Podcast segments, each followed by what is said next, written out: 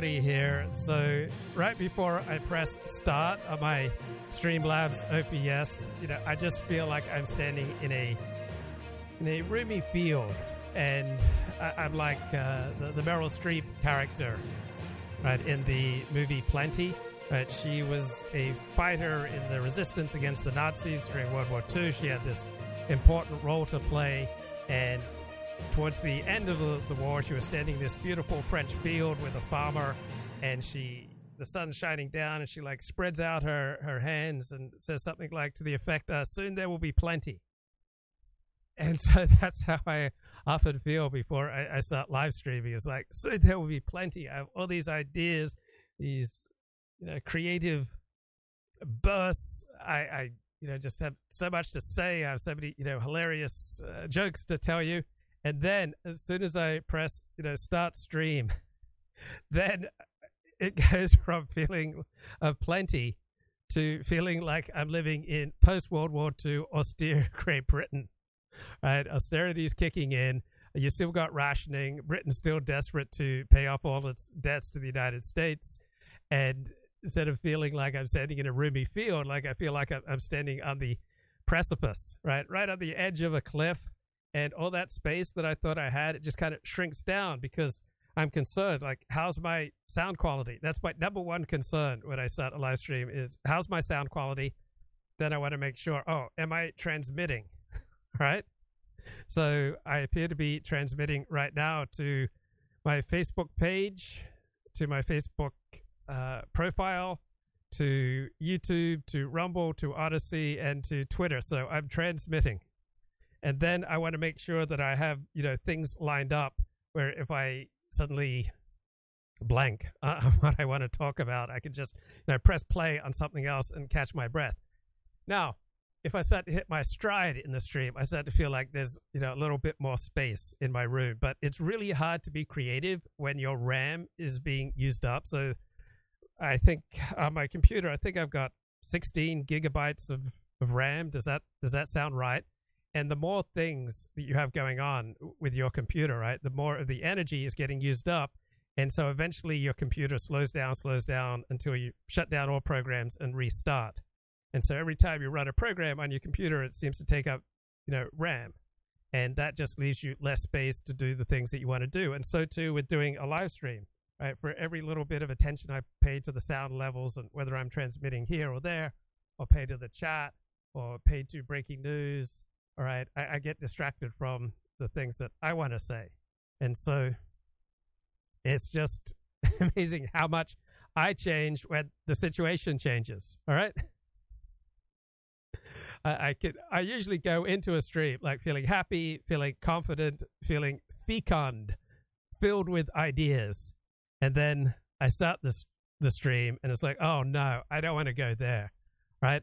I often start the stream with the idea, oh, I want to talk about this demanding, morally demanding, factually demanding, intellectually complex topic, and then I get into the stream. It's like, oh, I just don't have the energy to do that. And then if I have some good interactions on the stream with the chat or with a guest, or I feel confident because I've just given over something the way I dreamed of, then I start getting more expansion. Also, if I use the Alexander technique, so let go of everything I think I know. That's good. Just kind of free the neck, free the face, you know, let go of all my conceptions about how reality should be, and then just return to the present moment, right? By letting go of that unnecessary muscular tension, letting go of my habits of tightening, compressing, pulling down with my musculature, then that opens up not just more room and space in my body, but also in my mind and in my emotions. So I was up at 4:30 a.m. and eager to get started with my day. And I treated myself to a cup of coffee. I don't think I've had a cup of coffee in about 2 weeks. So it was very exciting to have a cup of coffee and then get a buzz. So I had a decent night's sleep. Not great, but decent. And then a cup of coffee. And then I think I got my nootropic stack right. I took my modafinil. I had my cold shower. Then I had my cup of coffee. And then I followed it up with some L-theanine, the supplement, which supposedly makes the caffeine high last twice as long. So a normal caffeine high lasts about 2 hours or so, but with L-theanine, I believe it lasts 4, 5, 6 hours. So I am now 5 hours on since having my cup of coffee. And so, you know, what kind of bloke gets up at 4:30 a.m. on a Sunday morning? Someone who loves, guys. Someone who wants to contribute to your life. Someone who wants to pass on important insights. Someone who wants to engage in social learning with you, who wants to struggle with difficult ideas. Or maybe it's someone who's insecure and wants your adoration, or if not your adoration, at least your attention. So I think all of those are factors for me. I don't have kids, right? I don't have a family of my own. So those normal outlets that normally healthfully take up most of your attention, right? I don't have. And so I spend more time pursuing ideas, pursuing my blogging, pursuing my live streaming, pursuing excitement than I would if I had family obligations. But you can get a little bit of an intimation of what it's like to have a family, and you can get a little bit of an intimation of the calming effect of a normal, healthy family life if you are, say, adopted into, you know, semi-adopted into another family. So I'm a convert to Orthodox Judaism, and there have been various Orthodox Jewish families that have effectively, you know, adopted me into their home. They invite me over regularly for Sabbath meals, for holiday meals. You know, I feel a part of things. Their children like me. I'm a roughhouse with the boys. I, you know, share jokes. I'm, you know, I'm made to feel part of the family. And so if you have that experience, right, it does have somewhat of a calming effect on what is otherwise a desperate need for excitement, for attention, for admiration, for, you know, proving that you matter. So I don't know if you have any children in your life, but let's say you're walking down the street with your mate, and your mate's like holding, you know, his, say, 7-year-old boy's hand as he walks down the street, and then like his, say, 3-year-old boy, he like reaches out and takes your hand, right?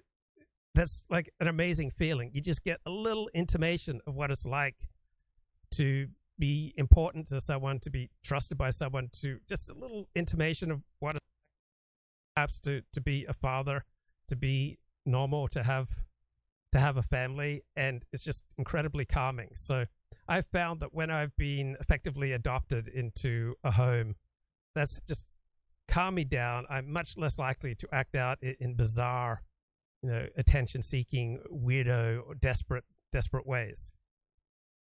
I was looking at an article in the LA Times this morning about a 12-year-old kid who just graduated, right, from Fullerton College with 5 degrees. Right now, yeah, they're 5 associate degrees, but still, being 12 years of age, graduating from Fullerton College, all right, with 5 associate degrees is extraordinary.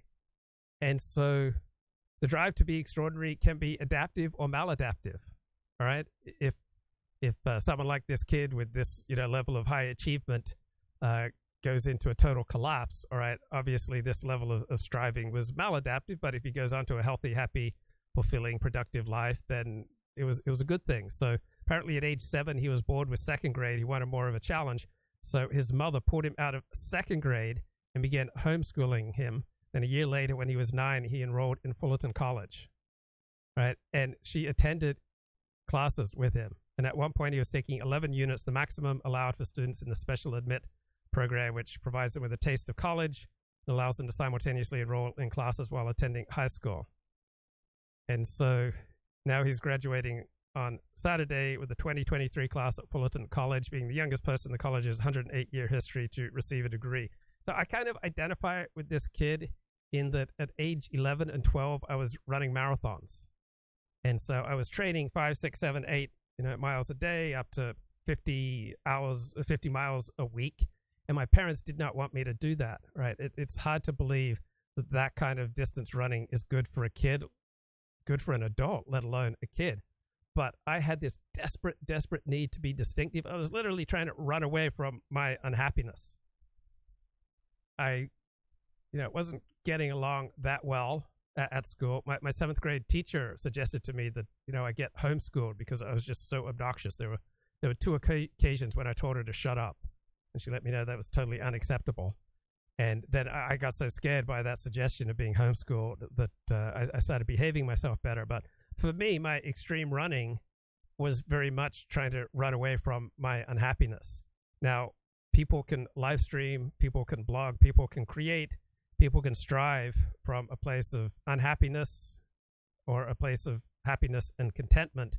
And usually those who are coming from a place of happiness and contentment will tend to make better decisions than those who come from a bizarre place. So my opening topic is hate facts, right? You know, when is it appropriate to talk about painful, hateful facts? When is it inappropriate?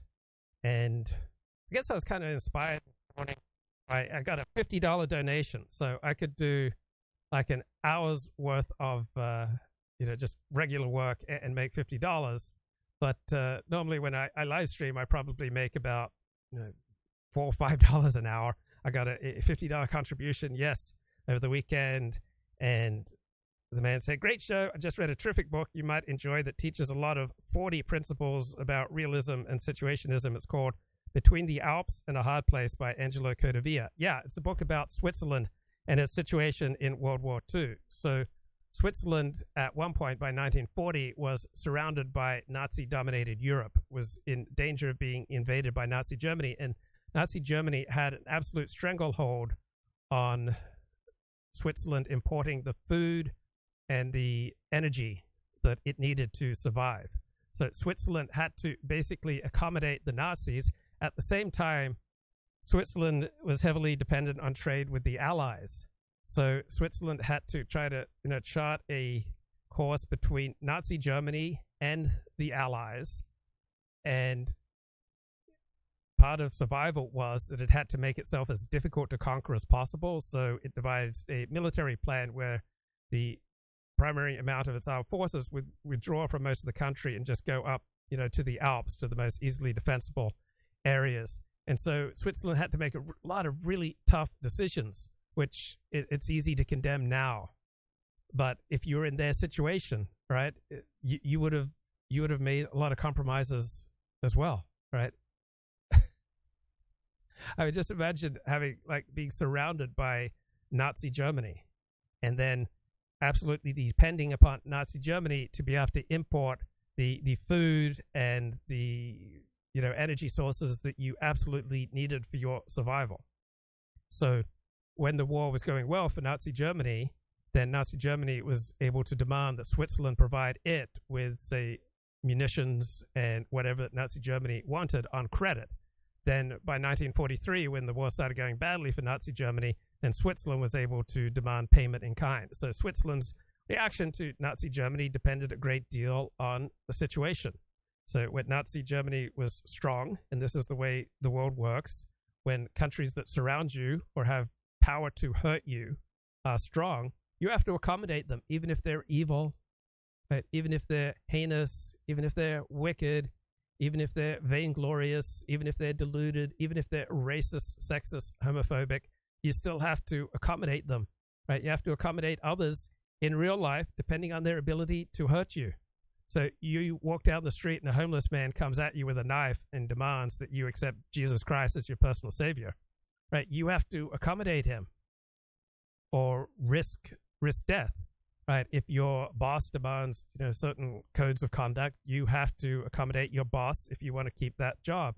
If your spouse demands certain behaviors and abstention from other behaviors, if you want to keep that spouse, you have to comply. So the more power people have to hurt you, right, the more vulnerable you are to others, the more you have to accommodate them.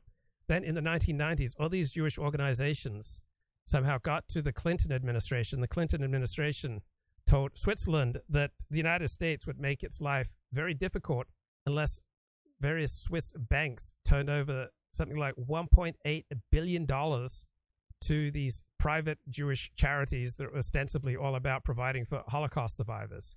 And so Switzerland was squeezed by the might of the United States into turning over $1.8 billion to various Jewish activist groups.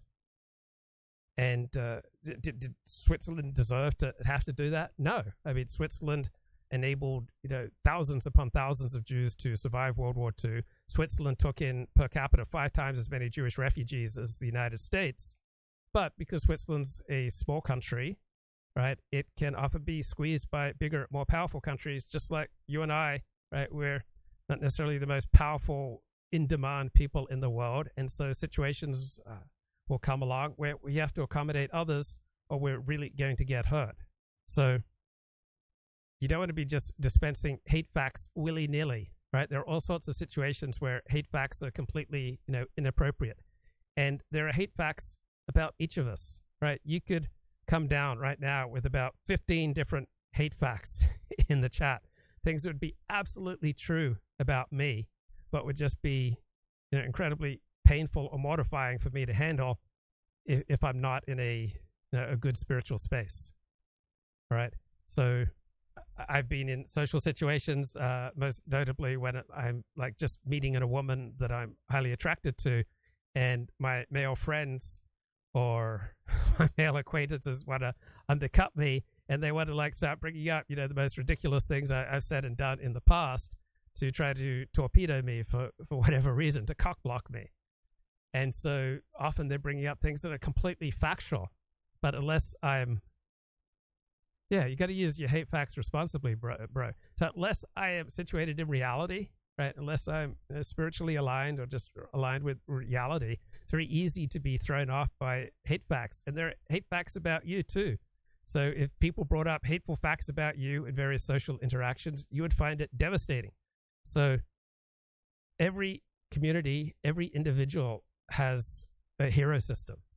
And if you go against the hero system of your community or against the individual, they're going to react very, very badly.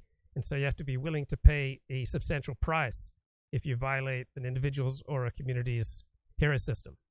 However, when it comes to public discussion, particularly of important issues, then hate facts has a role to play if you can handle the consequences, right? A lot of people go online, start dispensing hate facts, and they find out they can't handle the consequences. They don't like being fired from their jobs. They don't like losing friends. They don't like being socially ostracized, doxxed, shamed. They don't like getting death threats, right? They don't like the consequences from violating society's, you know, sacred taboos. But if it's a public discussion about, you know, matters of the public interest, and I noticed that successful, powerful, elite people are constantly invoking the word ugly to try to dismiss topics that they find too powerful and too awkward to talk about. And it's really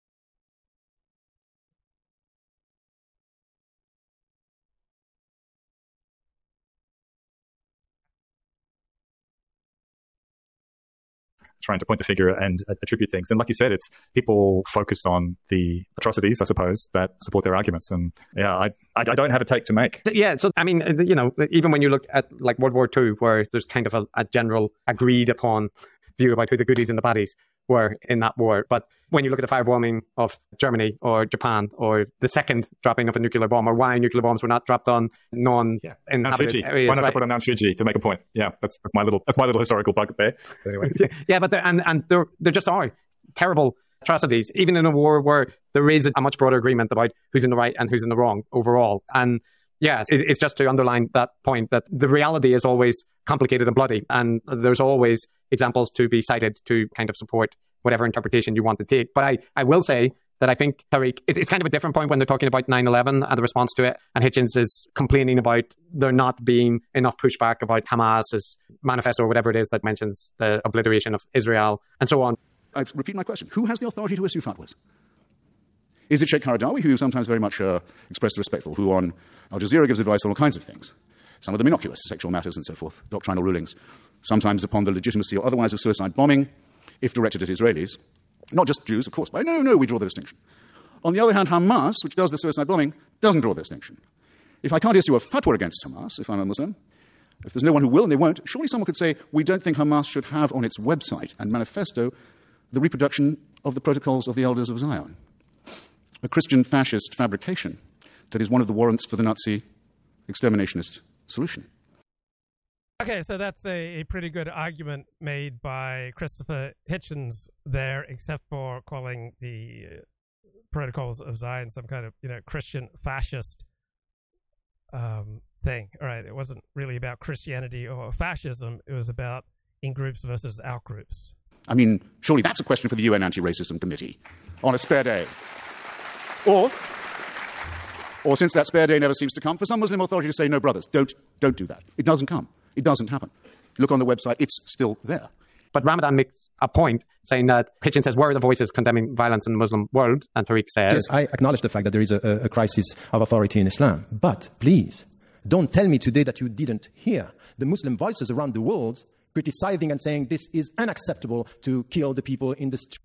Okay, so it's not... a matter of voices, it's a matter of how much resonance and power do the voices have. So what concerns non-Muslims about Islam is that it sure seems like the nicest, most moderate Muslims tend to be intimidated by the more extreme Muslims. So not all voices count equally, all right? A fatwa from a leading cleric in Iran seems to have more devastating power to disrupt the lives of non-Muslims than the proclamations of various Muslim academics in the West. Like, how much pull over extreme Muslims do, say, Muslim academics in the West have?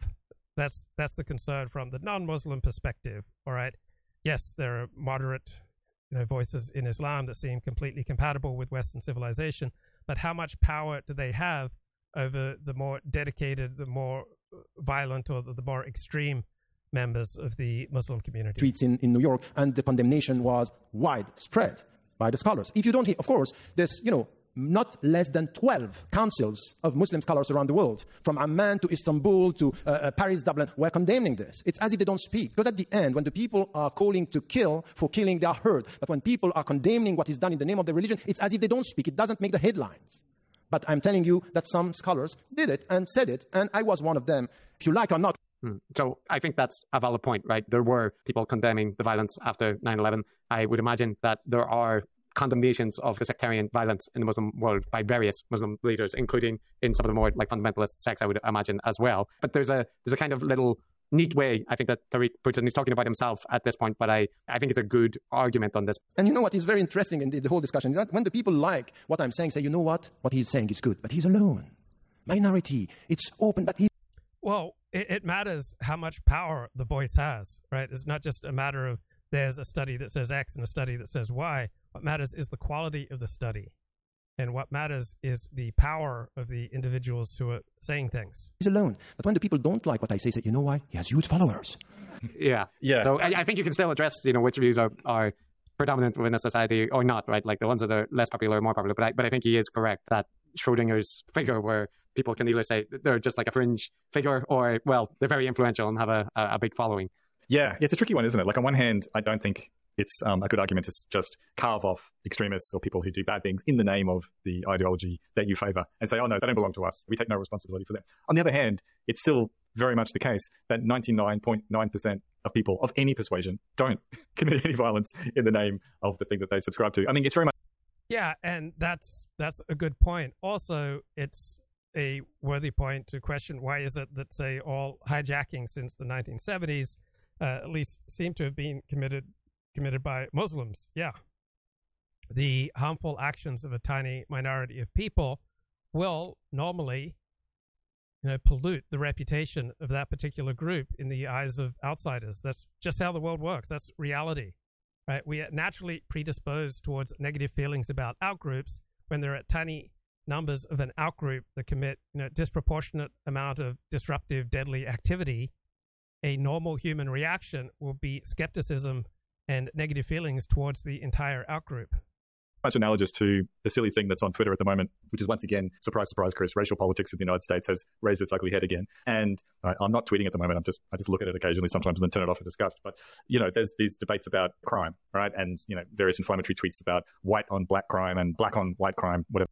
Why is that silly?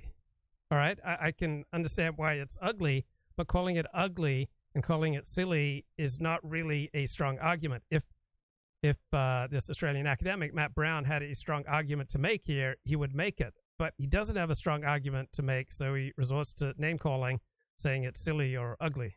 Vice versa. And these arguments about statistics and so on, they kind of obscure the fact that, has been rightly pointed out by the various people, that, you know, 99.9% of people don't murder anyone, don't commit any crime. Yeah, but let's say that... you know, one group commits, you know, 50 times as much murder as another group. I would expect that men, for example, commit 20, 30, 40 times as much murder and physical mayhem as do women. And so women are understandably more concerned about, you know, men in certain situations. Like if a woman's in a parking lot alone and there's, you know, a man walking up behind her, she's going to be far more concerned about that guy because he's male, simply because he's male, than if he were female, right? She's going to be more concerned if he's young rather than old, right? Old men don't tend to commit a lot of mayhem. And then, you know, other groups of young men commit disproportionately more physical mayhem and violence than other groups. And it's totally normal, natural, and even, you know, adaptive and healthy to take note of that. And the argument, well, 99.9% of this group doesn't commit murder, isn't really a strong, you know, convincing, calming argument to make when you're in a vulnerable position.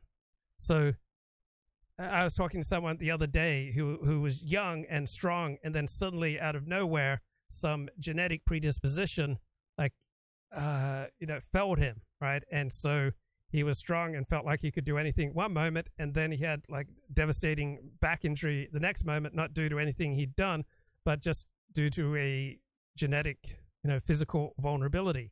And so when you're vulnerable, all right, it makes sense to take notice of the situation and who's in the situation with you, right? Do they have the power, capacity, and the likelihood to hurt you? So if you see someone who's 100 times more likely to commit physical mayhem against you than the average, then you'd be silly not to take that into consideration. Right. And so when you talk about these categories, whether it's black people, white people, Islamic people, Christian people, it is meaningful to take account of the fact that you are talking. When you talk, are we in a competition for success, bro? To some extent, yeah. Life is competition. It's a competition for scarce resources, for attention. Right? We're in the attention economy. I am competing for your attention right now.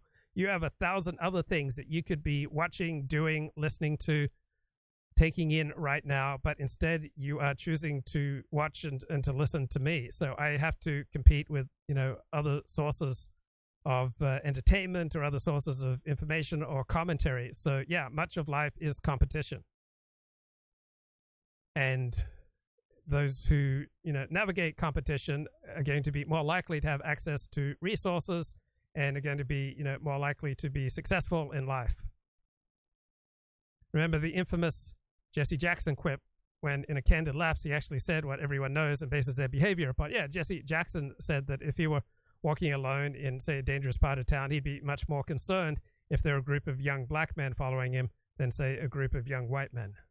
Talking about extremist acts of violence or crime or something extreme, then you are talking about a tiny percentage of any population. Yeah, so I think that's good to keep in mind, but there are arguments about the little Sam Harris ringing in my ear is about or Dawkins maybe as well, about, you know, the role of moderates in supporting the more extremist sects. But you can also see it as the role of moderates in diluting the power of the more hardline movements in a religion. So Yeah, I do think there's a tendency to fixate on extremes, but there's also the issue that it's the people at the extremes who tend to do the violent acts or, be responsible for the rhetoric that accompanies atrocities and whatnot. So it's a bit of a debate back and forth. Yeah, I think what you're saying is that the radicals or the extremists can be given a permission slip by the broader group. I mean, a good example is the MAGA phenomenon in the United States. Now, I'm sure, half of America voted for Donald Trump. Maybe half of them have MAGA-esque sympathies. Not all of them are rushing out to storm the Congress or to, do extreme things. But at the same time, the ideology that they subscribe to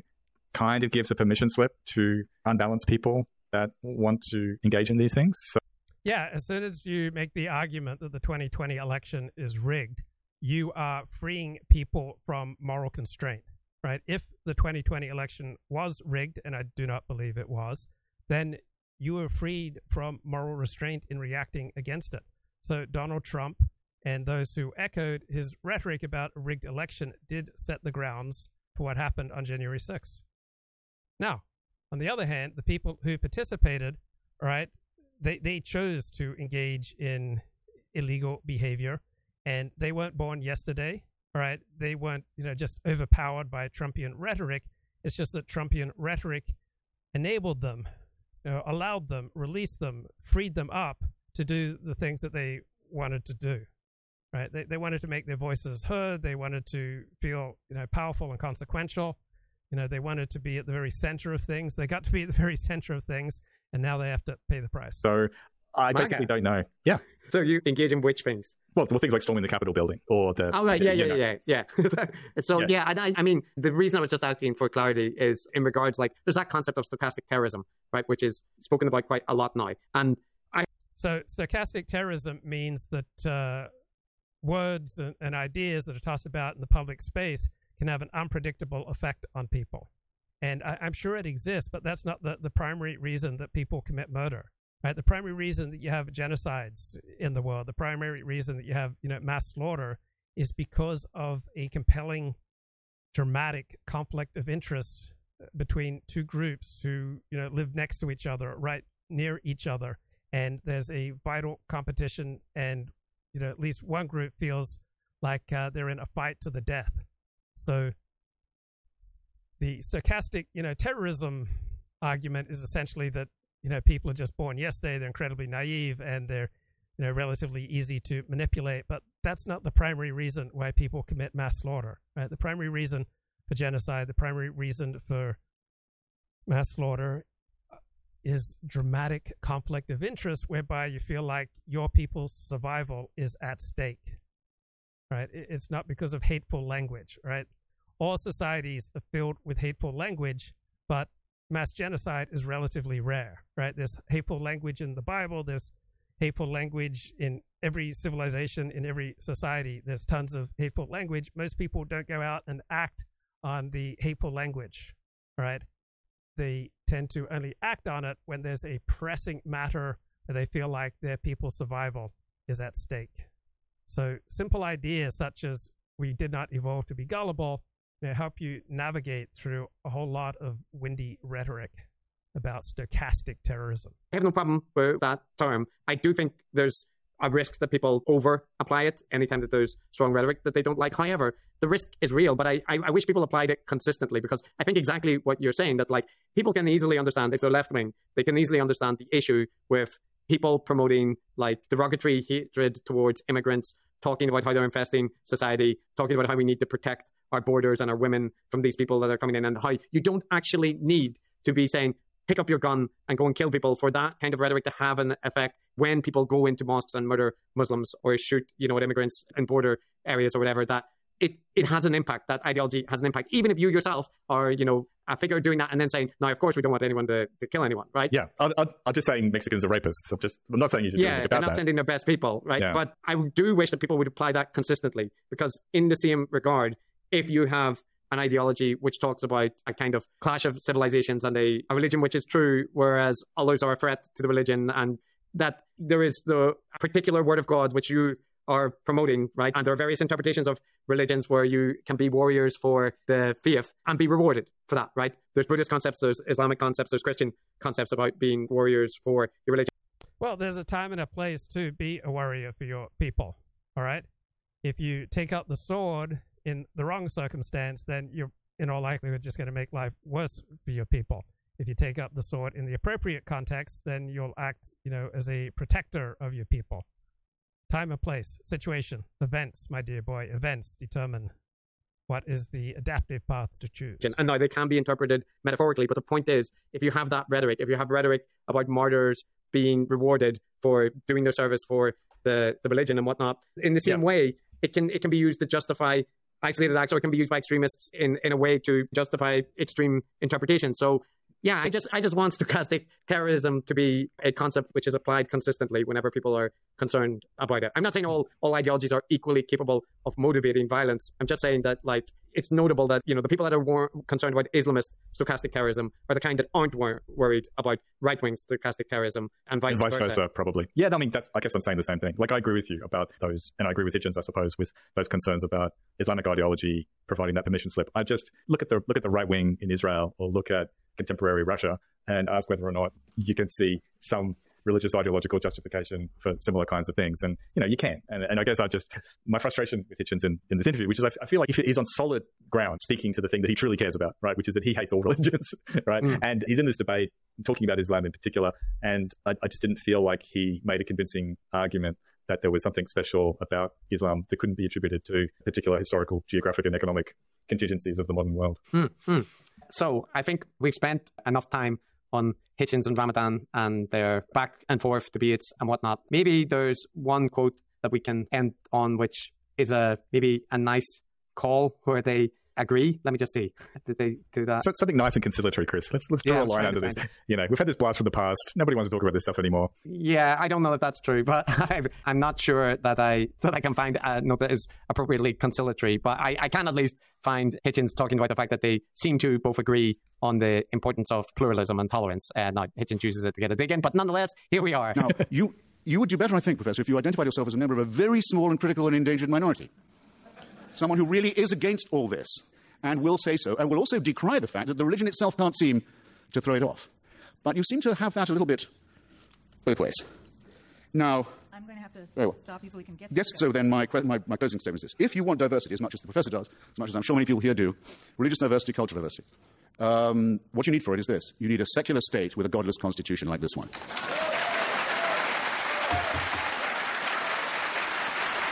Mic drop. So much of our modern political system is a result of adaptations to the 30 Years' War in Germany in the 17th century. The 30 Years' War between Protestants and Catholics in Germany was just so disruptive, so deadly, so murderous that you had the growth of liberalism, which sought to take religion out of the political. It sought to, you know, move away from an era where, you know, everything was political, and say, we're going to remove religion and we're going to turn over more and more governance to, you know, non-political expert authorities. So we're going to try to remove religion from the political. In many places like Australia, effectively for the past 40 years, there's been a tacit agreement between the major parties to remove, you know, immigration from the political. We're going to, in many places, want to try to, you know, remove race from the political, all sorts of hot button issues on which people, you know, organize themselves and are prepared to kill, all right, is being neutralized in the age of liberalism. And to an extent, this is an adaptive strategy, but in a different context, it will be a maladaptive strategy. So in a relatively, you know, peaceful, benign era, you know, removing religion from the political, probably a great idea. But in other situations, all right, where religion is a huge aid in adapting to a dangerous, difficult, challenging environment, then removing religion from the political is maladaptive. So it depends on the circumstance whether or not it's more adaptive to have a secular liberal government or a theocratic government. So yeah, right now I'd probably rather have a secular liberal government, but the secular liberal government can go to such, you know, secular liberal extremes that some version of a theocratic government might seem more appealing. yeah. Well, I think, you know, I can side up on that. Like, I don't want to live under a theocracy, be it Jonathan Pajot's Christian theocracy or an Islamist theocracy. They're all theocracies. None of them are appealing to me. Or an Irish. I think after the United States Supreme Court in the Oberthal ruling effectively made gay marriage the law of the land, an increasing number of traditionalists and Christians started being tempted more in the Christian nationalist tradition. They started saying, we need an alternative to our current secular liberal type of government.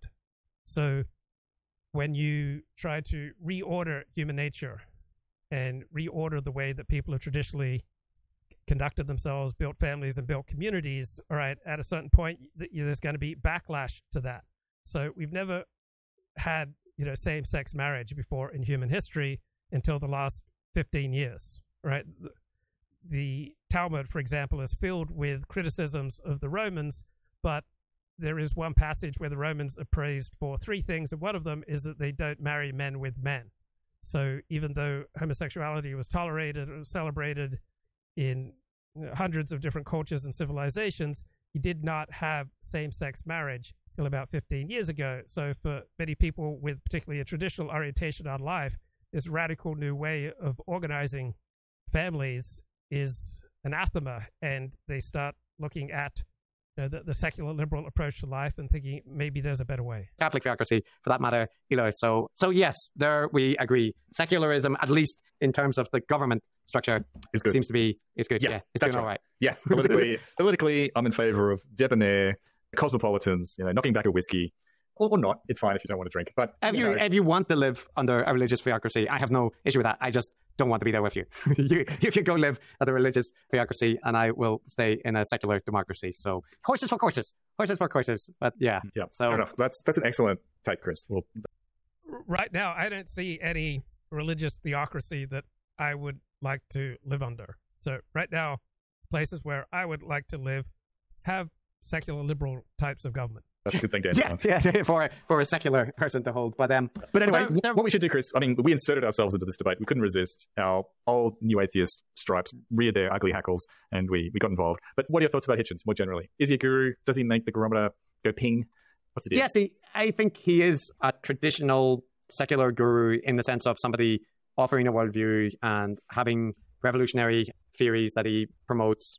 A charismatic personality attracts followers and whatnot. But he was at his peak before the social media age, before the the online ecosystems had properly, fully developed, I think. And as a result of that, it's hard to say how he would have turned out overall because, when he died, essentially, although he had a following and, was a kind of iconic figure in various regards, he was very much, a traditional media pundit type. Mm-hmm. But I did go to one party with Martin Amis and Christopher Hitchens. It was a party thrown by The Atlantic in Westwood around 2004. I remember I started talking to this very attractive, charming daughter of a billionaire at that party.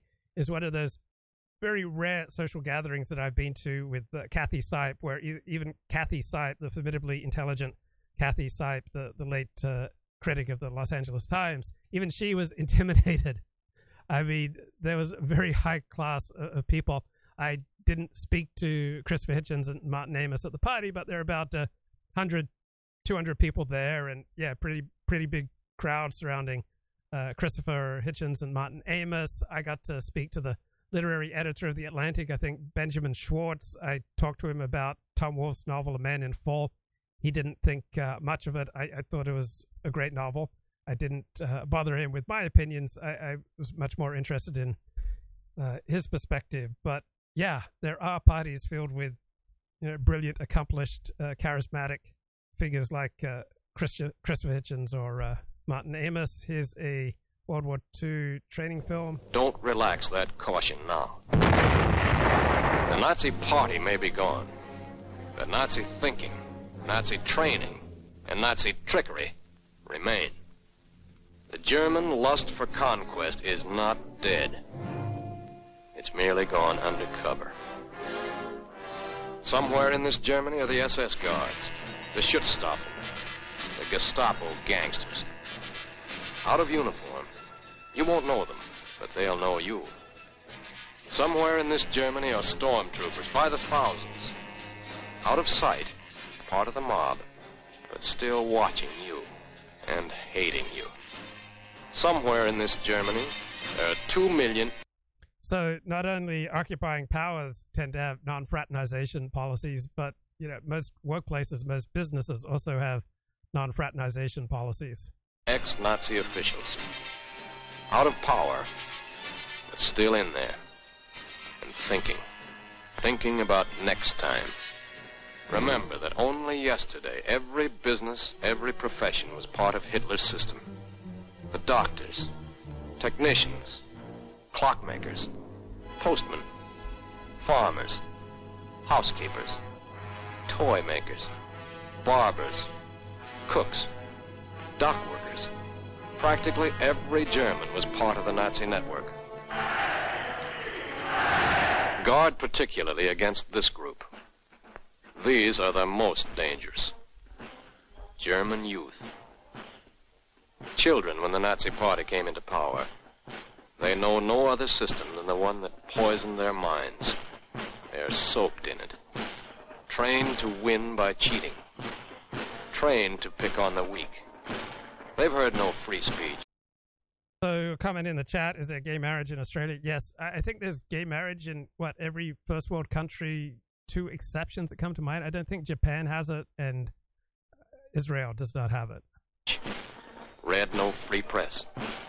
They were brought up on straight propaganda, products of the worst educational crime in the entire...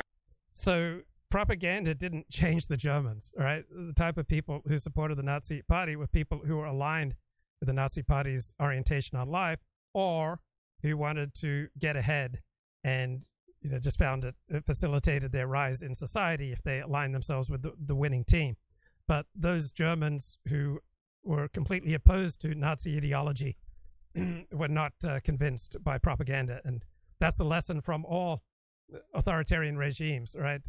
From Soviet Union to Nazi Germany to Mao's China. The propaganda of these regimes did not change many minds. Our history of the world. Practically everything you believe in, they have been trained to hate and destroy. They believe they were born to be masters, that we are inferiors, designed to be their slaves. They may deny it now, but they believe it, and will try to prove it again. Don't argue with them. Don't try to change their point of view. Other allied representatives will concern themselves with that. So it's rarely a good idea to argue with anyone unless it's a hobby, such as you're doing a live stream or you're participating in a public debate. But you can almost never change anyone's mind. It's simply not worth the aggravation, the hassle, and the blowback that you get when you try to correct people. So, for example, as Elliot Black phoned into the show the other day, and he said that one of his criteria for friendship is that a friend must have your back. And I was saying I'd never considered that a criteria for friendship. And, for example, I would not want you to try to, you know, argue on my behalf in general. It's pointless. If someone thinks I'm a terrible person, you're not going to convince them by saying, oh, 40, he's not so bad. We're not being sent into Germany as educators. You are soldiers on guard. You will observe their local laws, respect their customs and religion, and you will respect their property rights. You will not ridicule them. You will not argue with them. You will not be friendly. You will be aloof, watchful, and suspicious. Every German is a potential source of trouble. Therefore, there must be no fraternization with any of the German people. Fraternization means making friends. The German people are not our friends. You will not. And then, when the Cold War heated up, suddenly the German people became our friends. So, why do people who are enemies one moment become your friends the next moment? Because the situation has changed. Because of events, dear boy, events. When we needed the Germans, when we needed the Japanese, right, when we needed these countries as the Cold War increased in intensity, right, these people who were once declared our enemies, you know, were pulled to our bosom and became our friends. So there are no permanent friends nor enemies in life. There are just interests. We all have interests, and our interests, you know, will change depending on the circumstance. Not associate with German men, women, or children. You will not associate with them on familiar terms, either in public or in private. You will not visit in their homes, nor will you ever take them into your confidence. And this is also true for highly identifying in-groups, right? It will depend, right? There are certainly strongly identifying Christian in-groups who don't have this out-group antipathy. But generally speaking, strongly identifying in-groups have this kind of antipathy to out-groups. However friendly, however sorry, however sick of the Nazi Party they may seem, they cannot come back into the civilized fold just by sticking out their hand and saying, "I'm sorry." Sorry. Not sorry they caused the war. They're only sorry they lost it.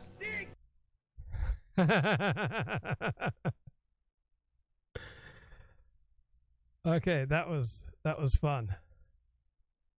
I want to play just a little bit more here from Decoding the Gurus. Would Hitchens be like, had he have lived till now with Twitter in COVID, with Jordan Peterson and the intellectual dark web and so on? I can't quite imagine it. And I can see it going the way that he becomes completely a secular guru of the toxic variety, or that indeed he doesn't at all. And he remains much more aloof and critical of that whole, you know, ecosystem. I can't say where he would land, but in this material, I will say that I think it's a good illustration of how eloquent he was, how rhetorically forceful he was, and also how there was substance behind his positions, but that he did take his positions often to a particularly strong position or polemical point of view. And as a result, nuance is sometimes lost. And yeah, generally speaking, I don't really care for polemics or for polemicists.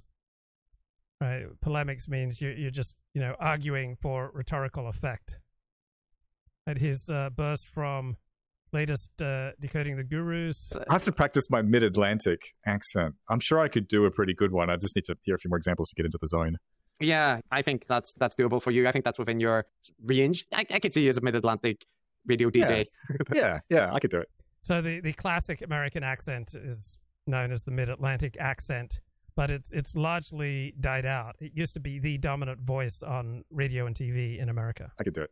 Yeah, so shall we get into our new format to have a little bit of a look around the Gurusphere, see what's been going on, keep tabs on some of the old favorites, a bit like one of the classic rock bands from the 1970s. We play some of the greatest hits as well as our new stuff. What have you got for us, Chris? Well, Elon Musk announced a new Twitter CEO, and it's been enjoyable to observe because she appears to be a relatively, I stress relatively, normie advertising executive kind of type, right? So the kind of person that you would expect to get a CEO role for a tech company that wants to attract advertisers. And this led to much wheeling and gnashing of teeth amongst Elon Musk's pilled fans because she has some involvement with the World Economic Forum, Young Leaders Program or whatever. Like she took part in something to do with the World Economic Forum. And right. So just because someone partakes in the World Economic Forum, it doesn't mean that they're, bad, that they're necessarily against your interests. Right? That's the type of thing that elites in media tend to do. As a result, they are all convinced that she's going to bring in the New World Order and destroy Elon's palace of free speech. So it's been funny to see him get dogpiled by his brain minions. I know. And the beautiful part about it is that Elon Musk famously changed the algorithm on Twitter so as to boost the blue checks. So, of course, he removed the actual identity verification for being a blue check. So it's no longer its original purpose of verifying the identity of people. Rather, it indicates that you're prepared to pay $10 a month or $20, whatever it is, to Elon Musk. And so a lot of verified accounts like New York Times or whatever chose not to do that. So we're now unverified. The people who are verified were the Twitter fanboys like Cat Turd 2 and the reams of Twitter trolls and weirdo people that like Elon. And the beautiful part is, I think there's lots to criticize Elon Musk for, but I think Twitter is considerably improved and a much freer space since he took it over. Is that now all of Elon Musk's tweets, which normally if you looked underneath them, you'd see, I don't know, in scare quotes, respectable, large accounts replying. Instead, all you see is an endless stream of conspiracy wackadoodles with their $10 blue checks ranting at Elon Musk for bowing to the globalist conspiracies. Yeah, so that's been fun to observe. Oh, Chris, before you say that, I have to say, I mean, you could almost say that Elon Musk was hoisted by his own catbird. Oh, wow. That was that was worth the wait. But it's interesting in these kind of things because there's always like a sycophant versus conspiracist battle where the people who've been elevated by Elon Musk's attention are divided on whether they should send for him or whether it's time to call out that the emperor has no clothes and isn't conspiratorial enough. And you see some people defending the pick and other ones like laying into Elon, but he'll never be able to satisfy them. Yeah, like Donald Trump, Elon Musk seems incredibly petty. And many of the people that we have to interact with are incredibly petty. And so if you tick off, Elon Musk, you might, well have fear for the safety of your Twitter account. And that's how the world works, right? People tend to be very petty, small-minded. And it is, I don't think this is going to be anything that brings him down or stops him engaging with conspiracists or whatever, but it's just him getting a taste of the kind of community that he's encouraging. But yeah, so we almost all do this, all right? We all tend to attract a certain kind of people to us, and we all tend to exert some influence over other people. And so I'm thinking about a caller from last week who complained about this, endless stream of, unsatisfying interactions with other people. Well, we have a role to play, right? We have an effect on how other people interact with us. And so we can create a show or just in our daily life, the way that we speak and conduct ourselves, we're going to encourage a certain type of people to us.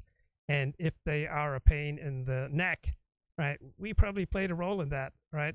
There's probably trouble in us that is attracting troubled souls into our life. But in terms of the gurus, so of course they had a variety of takes on this, but I think perhaps the champion take was offered by Eric Weinstein, who responded by saying, I was hoping for Yeonmi Park, Melissa Chan, Barry Weiss, etc. for Twitter CEO. With so many great women in the fight against fraud control, what are we doing here? I'm distracted by travel. Can someone catch me up as to what went into the new choice? I know nothing about her. Praying hands symbol. So Yeonmi Park, the North Korean defector who has very many credible accusations of exaggerating and misrepresenting her tale of escaping North Korea and conditions there. Not to say the conditions in North Korea are good, but just that she does not seem to be a particularly reliable witness for the stuff there. And then Melissa Chan and Barry Weiss, right-wing commentators. One could say this is Eric Weinstein perhaps flexing his own simp muscle in a particular direction for this selection of accounts to suggest. But he actually, I've seen a lot of people poking fun at this, just saying this is an illustration of how credible people like Eric Weinstein are, how seriously we should take them. And I agree that that is an illustration of how deep and thoughtful Eric's mind is on these kind of topics. Like, it just makes no sense to appoint an escapee from North Korea or all the other people he mentioned, just random Substackers or conservative journalists as the CEO of a multi-billion-dollar company. That's not how the world works. So it does illustrate how Eric's brain works. I think it's primarily just simping, frankly. Yeah, and also that thing about, oh, I don't know anything about her. Can people catch me up? Like, obviously, he's got wind that there's the WEF conspiracies and stuff. So Eric cannot, he can never just say that that's his concern or he wants to paddle in the conspiratorial pool. So he has to just invite people. Oh, I know nothing. Is there some controversy around her? What's the issue, right? Like, yeah, he's manipulative, but it's so transparent. It's like being tricked by a 12-year-old. Yeah, it's so transparent, and it illustrates his worldview, which is that like him and the people that he knows, his friends, the good people, this inner circle of people are the people that ought to be running things. It's just instead of the reality, like which is that you are like us and like most normal people, rando people on the internet. That's all he is, and all we are for that matter. But just the self-aggrandizement is so annoying. I know. Well, speaking of people with uncharacteristically youthful mindsets, I'm going to also play some clips from a recent Lex Fridman episode because, we covered Lex and he's cropped up on various occasions, but I feel like these clips illustrate some aspects of why Lex... Okay, very disturbing murder of a, attractive blonde jogger in Arizona. We're just nervous to be out by ourselves right now. We also know that this dark period, we'll have her memories and we will love her. So I almost never feel physically unsafe. Certainly when I'm in Australia, I almost never feel physically unsafe. But women being the physically weaker sex, right? The normal woman, particularly in a big city, is going to feel unsafe many, many times a day. And just horrifying what happened to this jogger. For every minute that we are on this earth. I know that Phoenix residents are resting easier after this arrest. Her life cut short. Her accused killer it seems no stranger to a jail cell. It's been exactly 1 week since the murder of Lauren Heike, and we are now learning more about what's being described as a random attack. Police say the 29-year-old was stabbed 15 times while hiking on a North Phoenix trail. That suspect, a convicted felon, was arrested days later. ABC 15's Ashley Paredes walks us through what led up. We get to decide the amount of violent crime we have in our society. Right, this killer, if he'd been put away for his heinous behavior prior to this murder, right, this wouldn't have happened. Right, if we simply lock up the super predators, right, the less than 1% of our population who are most likely to commit these kind of crimes, right, someone who commits a violent crime, if you just lock them up for a long time, you can dramatically reduce your murder and mayhem rates. To his arrest. Heartbreak felt across the community as new details emerged in the murder of 29-year-old Lauren Heike on a hiking trail in North Phoenix. So I remember talking to women when I describe my hikes that I go on. They'd often say, "You're lucky you're a man. Like, I would not feel safe, you know, doing what you're doing." They wouldn't feel safe, you know, hiking alone. And my reaction, I'm not sure I said it out loud, was, you know, that's silly. You're silly. But then you see stories like this. And perhaps this female reaction against hiking alone has more justification. Seemingly at random. It's scary to learn the mind of someone like this and what he was thinking. 22-year-old Zion Teasley appearing before a judge Friday. A Maricopa County prosecutor says DNA, cell phone, and circumstantial evidence all helped in connecting him to the crime. Police believe Heike was killed on April 28th, giving us a timeline of her steps that morning. We're told surveillance video collected from the area shows Heike at 10:29 a.m., leaving the entrance of her apartment complex on Mayo Boulevard. At 10:38 a.m., Lauren was seen on video walking southbound on Allied Way, taking a right turn on Princess Drive. Little did she know that around that same time, Teasley was coincidentally just right across the intersection. That is when their paths crossed, and police say he continued following her to a trail entrance about a quarter mile away. According to court documents, at 10:52 a.m., a surveillance camera from a home within the Paradise Ridge community shows Lauren walking alone on the trail before stepping out of view. Nearly 30 seconds later, Teasley is seen walking the same direction. Then a short time later, he is seen sprinting. By 10:55 a.m., Teasley is trying to cross a barbed wire fence along the trail, which leads to a desert area. Detectives believe Lauren ran through there, trying to escape Teasley, her shoe left behind. She was found 24 hours later with 15 stab wounds from a pocket knife.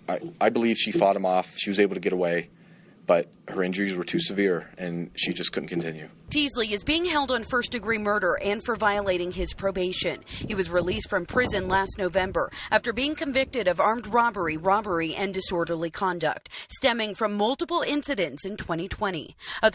Okay, any judge who would have released this guy has blood on his hands. Authorities also say Teasley was recently terminated from his employer for being, quote, aggressive toward female employees. Documents state Teasley told investigators he was struggling with his sexuality, and when shown a picture of Lauren, he said he recognized her from the news and wanted to look like her. May her memory be a blessing for you. She was taken from us too soon. We cannot. So Steve Sailer asked if we're going to see a rise in these weirdo sex crimes, right? This guy wanting to look like her. Whoa. So Steve Sailer says this sounds like a 1970s crime, the kind of crime that would draw interest from movie and TV screenwriters of the time. But in adapting the true crime story, of course, they dropped the fact that the killer was part black. I'd assume that historical causality flows in both directions. As more bizarre sex crimes are perpetrated, you get more movies and journalistic coverage about bizarre sex crimes. And then as more movies and coverage of sex crimes is made, you get more sickos visualizing themselves doing something similar. So through the 60s, 70s, into the 80s, right, there was this big surge in weird sex crimes and serial killings. Perhaps that had to do with the loosening of morals to the do what thou wilt notions that emerged from the late 1960s. Doesn't that come from one of the leading Satanist thinkers? So maybe something's going on again in the 2020s. Our culture, theoretically at least, worships the transgressive, On the other hand, young people today appear to be a lot less controversial, audacious, outgoing, and energetic. In the 1960s, you've got porn to every taste, vastly more available, so perhaps there's less urge to do it yourself. Life is much more virtual now, and transgressiveness is supposed to manifest more in identity than behavior. So perhaps the 1960s were the age of do what thou wilt, while the 2020s are becoming the age of don't bother doing what thou ought, such as putting on a seatbelt or treating the police with respect. Another disturbing story out of New York, where this pregnant physician assistant, right, is, you know, being called a Karen because she cries for help when, after she is paid for a bike, you know, this gang of youths surround and make fun of her. The roughly 2-minute video starts with a white woman wearing hospital scrubs straddling a city bike, screaming for help, even though she doesn't appear to be in danger. Please help me! This is not your bike, repeats the young black. Okay, this is her bike. She did pay for the bike. Right, imagine you paid for something, and then someone else comes along and says, hey, this is not yours. And you know, a group of out-group youths surround you and mock you. Man standing next to her who says he just rented that city bike. His friends standing around him. This is my bike, it's on my account. Please get off. While the video doesn't show the young man touching her, it does show her remove her hospital badge, then grab the young man's phone. Oh, why you took his phone? The woman then tells him he's hurting her fetus. Okay, so that's a bad idea, right? Don't grab strangers, don't grab their property. I'm not touching you. When a man, also in scrubs, inquires what's wrong, the woman all of a sudden appears to begin sobbing. When the man tells the woman to choose another bike, she calmly removes herself. Another young man recording the video can be heard saying, how you stop crying? Not a tear came down, miss. We do not know what happened before the recording began at this city bike stand near East 30th and 1st Avenue, but many are blasting the hospital worker, a physician's assistant who NYC Health and Hospital... Okay, they're blasting her. She's a pregnant woman who paid for a bike, and then someone else commandeers it and mocks her. Bellevue say appears to work for them. The city hospital group saying they are sorry this happened and are reviewing the incident. Civil rights attorney Ben Crump tweeting, this is unacceptable, and she grossly tried to weaponize... All right, she wasn't stealing a city bike. She was on a bike that she had paid for. Her tears to paint this man as a threat. This is exactly the type of behavior that has endangered so many black men in the past. No one answered at the woman's Brooklyn apartment or returned our calls for comment. This woman lives in her building. That woman lives in this building with me? Another neighbor who knows the woman in the video told us off camera he believes the incident is being blown out of proportion. But this neighbor says the young men could have ended up in jail or worse. It's clearly like a Karen, a Central Park. Welcome to the fairest show on television. First tonight, the importance of fairness and telling both sides of a story that includes not rushing to judgment, as it now appears some of the biggest names in media did this week. For example, the New York Post branded Sarah Comrie City Bike Karen after an altercation with her and a group of teens went viral.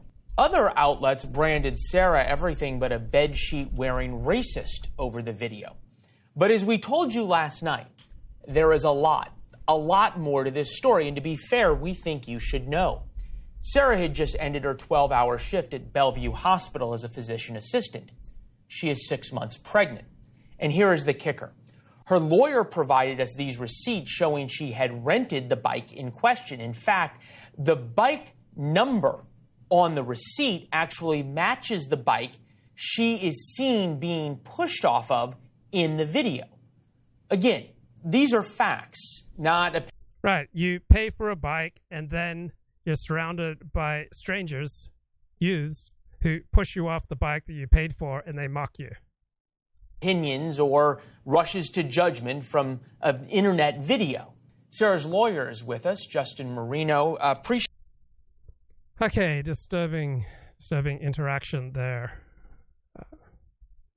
in New York. So I'm a big regular reader of a Thomas Edsall column. He's a weekly columnist in the New York Times, and his latest work on May 17th, America has become both more and less dangerous since Black Lives Matter.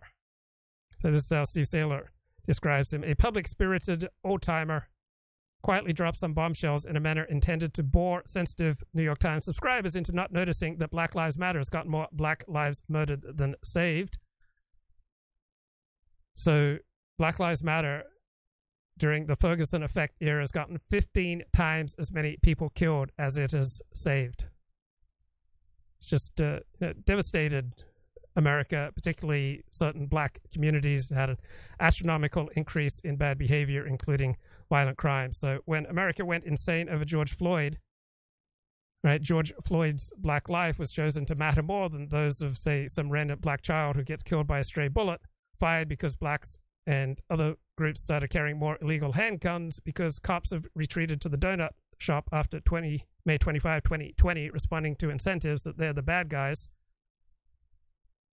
So the number of civilians shot dead by police has been pretty stable over the last decade.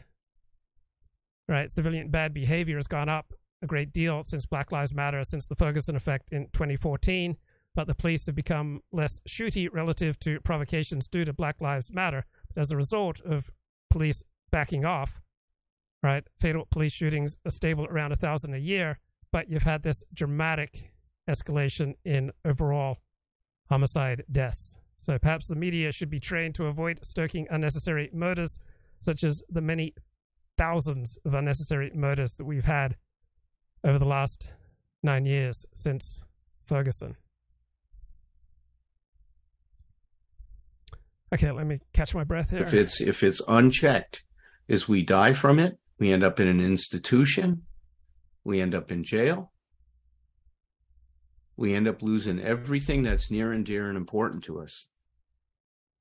So if we go back to self-esteem, and we're using Dr. Nathaniel Branden's model, the 6 pillars of self-esteem, which we really actually... He said there's 7 pillars, so we're going to start talking about his 7 pillars of self-esteem. And just a reminder of what those are, and then let's look at what's happening in this step in relationship to these pillars. The first was living life consciously. Well, that means seeing life as it is, being aware of what is happening for us. Does this step help us move in that direction? Of course it does. So it's a big yes. That's part of the therapeutic value of this step. We're starting already with step 1 to build a healthier self-esteem, a self-esteem that's aligned with reality, a self-esteem that's based on humility, of accepting ourselves as we are, not as we'd like to be. Now, remember, step 1 also has to do with the unmanageability. So it's really addressing both of those components. The second pillar is self-acceptance. Wow, that is so important in terms of the dynamic that's going on with this. We've been talking about that now for the last several weeks. I'm going to continue the discussion of that tonight, even though some of these other pillars are also being activated with this step. The third is self-assertiveness. Well, I don't see that as relevant to this step. The third one is self-responsibility. Clearly, that's highly relevant to what's going on. We are now taking responsibility for our life. We're taking responsibility for our relationship with what's going on. Very, very important aspect of self-esteem, very important aspect of emotional sobriety. The fourth one is self-assertiveness. I don't see that being activated much in this step. Living purposefully, neither is that yet. That will come into play later, in my opinion. Our personal integrity, that is number 5. And of course, as we start to... So over the past 2 or 3 weeks, I've been listening to about 30 minutes of this guy every day. I just find it calms me down, centers me. This is Alan Berger, a psychologist. He's got a YouTube channel called Optimal Recovery and Emotional Sobriety Institute. To deal with and accept ourselves as we are, that is a movement towards more integrity, towards being more whole. Even though I'm admitting a limitation, that's my limitation. That's making me more of who I am, and that's what integrity is about. So this guy apparently sober from alcoholism for more than 40 years. He might have some wisdom about wholeness. And then number 7, I guess I screwed up. So living purposely was number 1, 2, 3, 4, 5. Number 6 is living with personal integrity. And number 7 is willingness, right? The willingness to practice these principles, these ideas in our life. Well, this becomes an important thing. And that's what we start to learn. We start to see the power of paradox here. And that by accepting who we are, what we're doing, how we're doing it, then we begin to create the possibility of change. Right, so I just need to calm down. It's so easy when you're live streaming to get out of alignment, right? Lose your integrity, become overexcited, overimpulsive, overly dark, overly histrionic, grandiose, abusive. All right, so just a little bit there of Alan Berger calms me right down. Okay, let's talk about the YouTube redemption arc. What is going on, ladies and gentlemen? We are back with another DSP video, and today DSP gets asked about his redemption arc. So as you know, Boogie and Wings are trying to get their redemption arc going through Keemstar, and Phil gets asked about his, and he starts talking about how he doesn't need a redemption arc because he never fell from grace. That's right, it's one of the come on, we're all sinners. We've all fallen from grace. Those days, one of those rants. Get ready for a huge, huge projection. It's Phil being Phil. You know the drill. Sit back, grab something to eat, grab something to drink, and watch Phil being Phil. See, this is funny. Two Tuck Tuckerson says, do you see redemption arc being possible for you? If so, what do you think has to happen? Here's the thing. For a redemption arc to happen, okay, someone had to have had fallen, okay? I was popular like over 10 years ago at a time when YouTube was into it. This is painful because this guy sounds like me at my most defensive and pompous. I mean, when someone shares the truth, right, when someone speaks the truth, you feel it. It's like the molecules of the air change. This doesn't quite feel real. Now, the genre of live stream, you know, requires that you be willing to cop, you know, a ton of abuse. You know, you often become a receptacle for people's rage for, you know, absolutely no apparent reason whatsoever. I think his conversation here, and when I get like this, right, it's more powerful when you disclose and connect rather than when you're defensive, right? If you were a little more vulnerable here rather than pretending to be invulnerable, right? We're all incredibly vulnerable, right? You know, some genetic defect could go off in my system and I could never live stream again, or I could never walk again, right? Our lives can be ruined at any moment, and you're very likely to forever ruin your life if you're doing a show like this, all right? If you're opining on controversial events, you know, live over the internet, all right? It's a high wire act. Very likely to make a complete ass of yourself at any moment due to the perils of the e-personality. So let's get a little bit more here. A certain kind of content, then I basically became the whipping boy through memes and this is how you don't play for a decade or more, but I still make content for an audience that likes me. There's a lot of idiots who don't like me, but that doesn't mean that I fell from grace. I never had the grace to begin with. I was never a virally popular person. That when you're talking about redemption art, you look at someone who literally everyone is crapping on the internet, but they're not getting any positivity, they're not getting any kind of love. They're barely scraping by, and then all of a sudden something turns around for them, and now everyone likes them. How is that going to happen for me? Okay, so it's intoxicating when you put something out publicly and people respond positively, right? It's such a gigantic hit that it can completely, you know, turn you and hook you into all sorts of destructive behavior. But the more sober and balanced and centered and aligned you are, the more you have something going on in your real world, the less likely you are to become so intoxicated by getting some applause online that you start chasing it.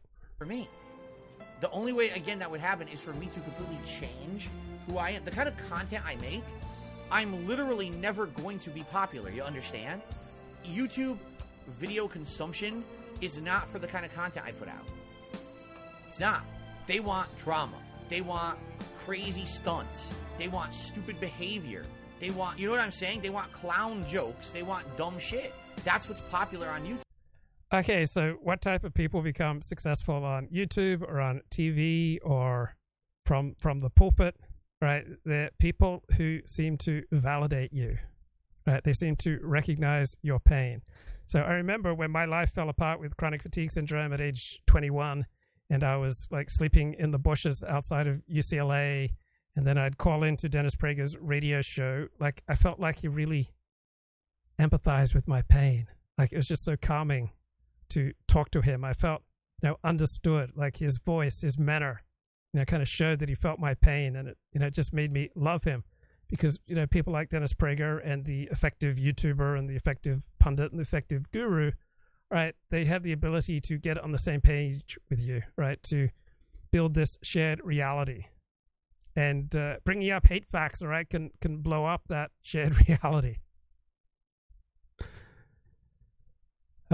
So I remember I broke my wrist in something like April of 1998, and I was feeling fairly isolated at the time. So I walked to the hospital in Century City to have the surgery. And then coming out of surgery, the nurse gave me coffee, and I never drank coffee at that time. So it may have contributed to me having a panic attack, and they kept me in the hospital overnight, which they were not expecting to do. And then they didn't want to release me because I didn't have someone to come pick me up, because I was just feeling so isolated.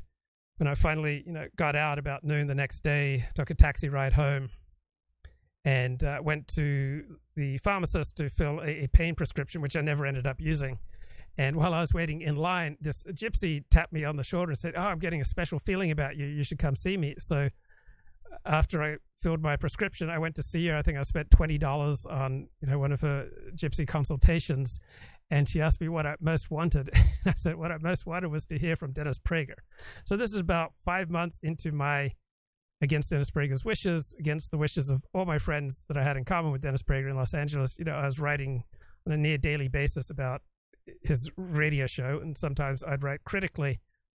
And I confided to the gypsy, what I most want is to hear from Dennis Prager. And I think she sold me a crystal that I could take home and put under my pillow. And so I get home from the gypsy, fire up my computer, and for the one and only time in my life that I remember, I received an unsolicited email from Dennis Prager. I guess I need to back up. Before I'd gone to fill the prescription, I'd made a post online about how, coming out of surgery and then getting home, listening to Dennis Prager on the radio was a tremendous source of comfort for me, because I felt like Dennis Prager, understood me, understood what I had been through, and he was a man of kindness and goodness and empathy, and it was just so comforting to hear him. And so Dennis Prager sent me an email quoting back what I had written, and then he said, "I hope you remember that the next time, for whatever reason, you want to hurt me." Oh. Now, if I wrote something critical about Dennis Prager then or now, I didn't think of it in terms of hurting, not hurting him. I was critiquing the public words of a public figure. But it does seem like Donald Trump, many public figures tend to take things awfully personally. And I believe that, oh my God, maybe there's something to this gypsy woman, and that dynamic, maybe the crystal and the reading, like, maybe she's going to help me restore my broken relationship with Dennis Prager. But one thing that can really blow up a relationship is the use of hate facts, right?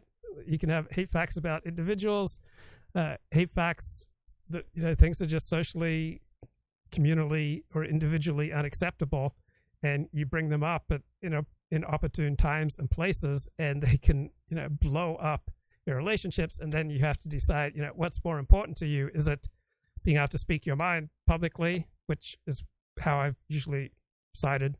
That's the side that I've usually fallen down in this dilemma. Or you can restrict the things that you say publicly to try to maintain your relationships. So it's so strengthening, invigorating, exciting when you create a shared reality with other people. You build something together, you connect, you have empathy, you see where the other person's coming from, you develop a certain synchronicity in your interactions.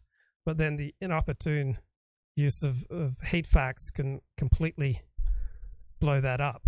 And even people who are public figures, right? Even people who say disclose painful things about themselves and their struggles, in their YouTube videos or in their blog posts or in a memoir, that doesn't mean these things are any less painful. That doesn't mean that you can just, bring them up in a conversation and they're going to be really happy, at all times to revisit, painful things that they have confided over the public airways. Immature nonsense. I don't put out immature nonsense. So unless I completely changed who I was on YouTube to buy into the drama, I would never blow up on YouTube. Therefore, a redemption arc isn't possible because I don't want to be redeemed by these idiots. I don't want fucking morons and clowns watching my content because I change to be what they want to digest.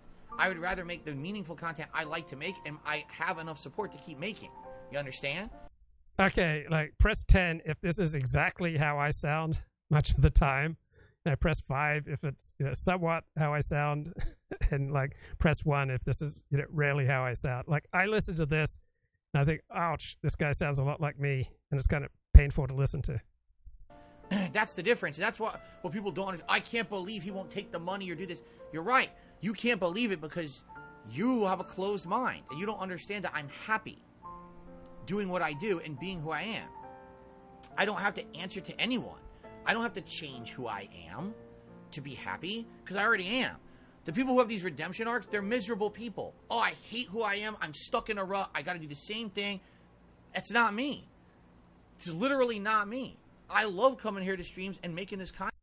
So I think I love the redemption arc more than most people, because so often in my life, if I simply wanted to be rid of my unwanted self, and I thought I could redeem myself by running marathons.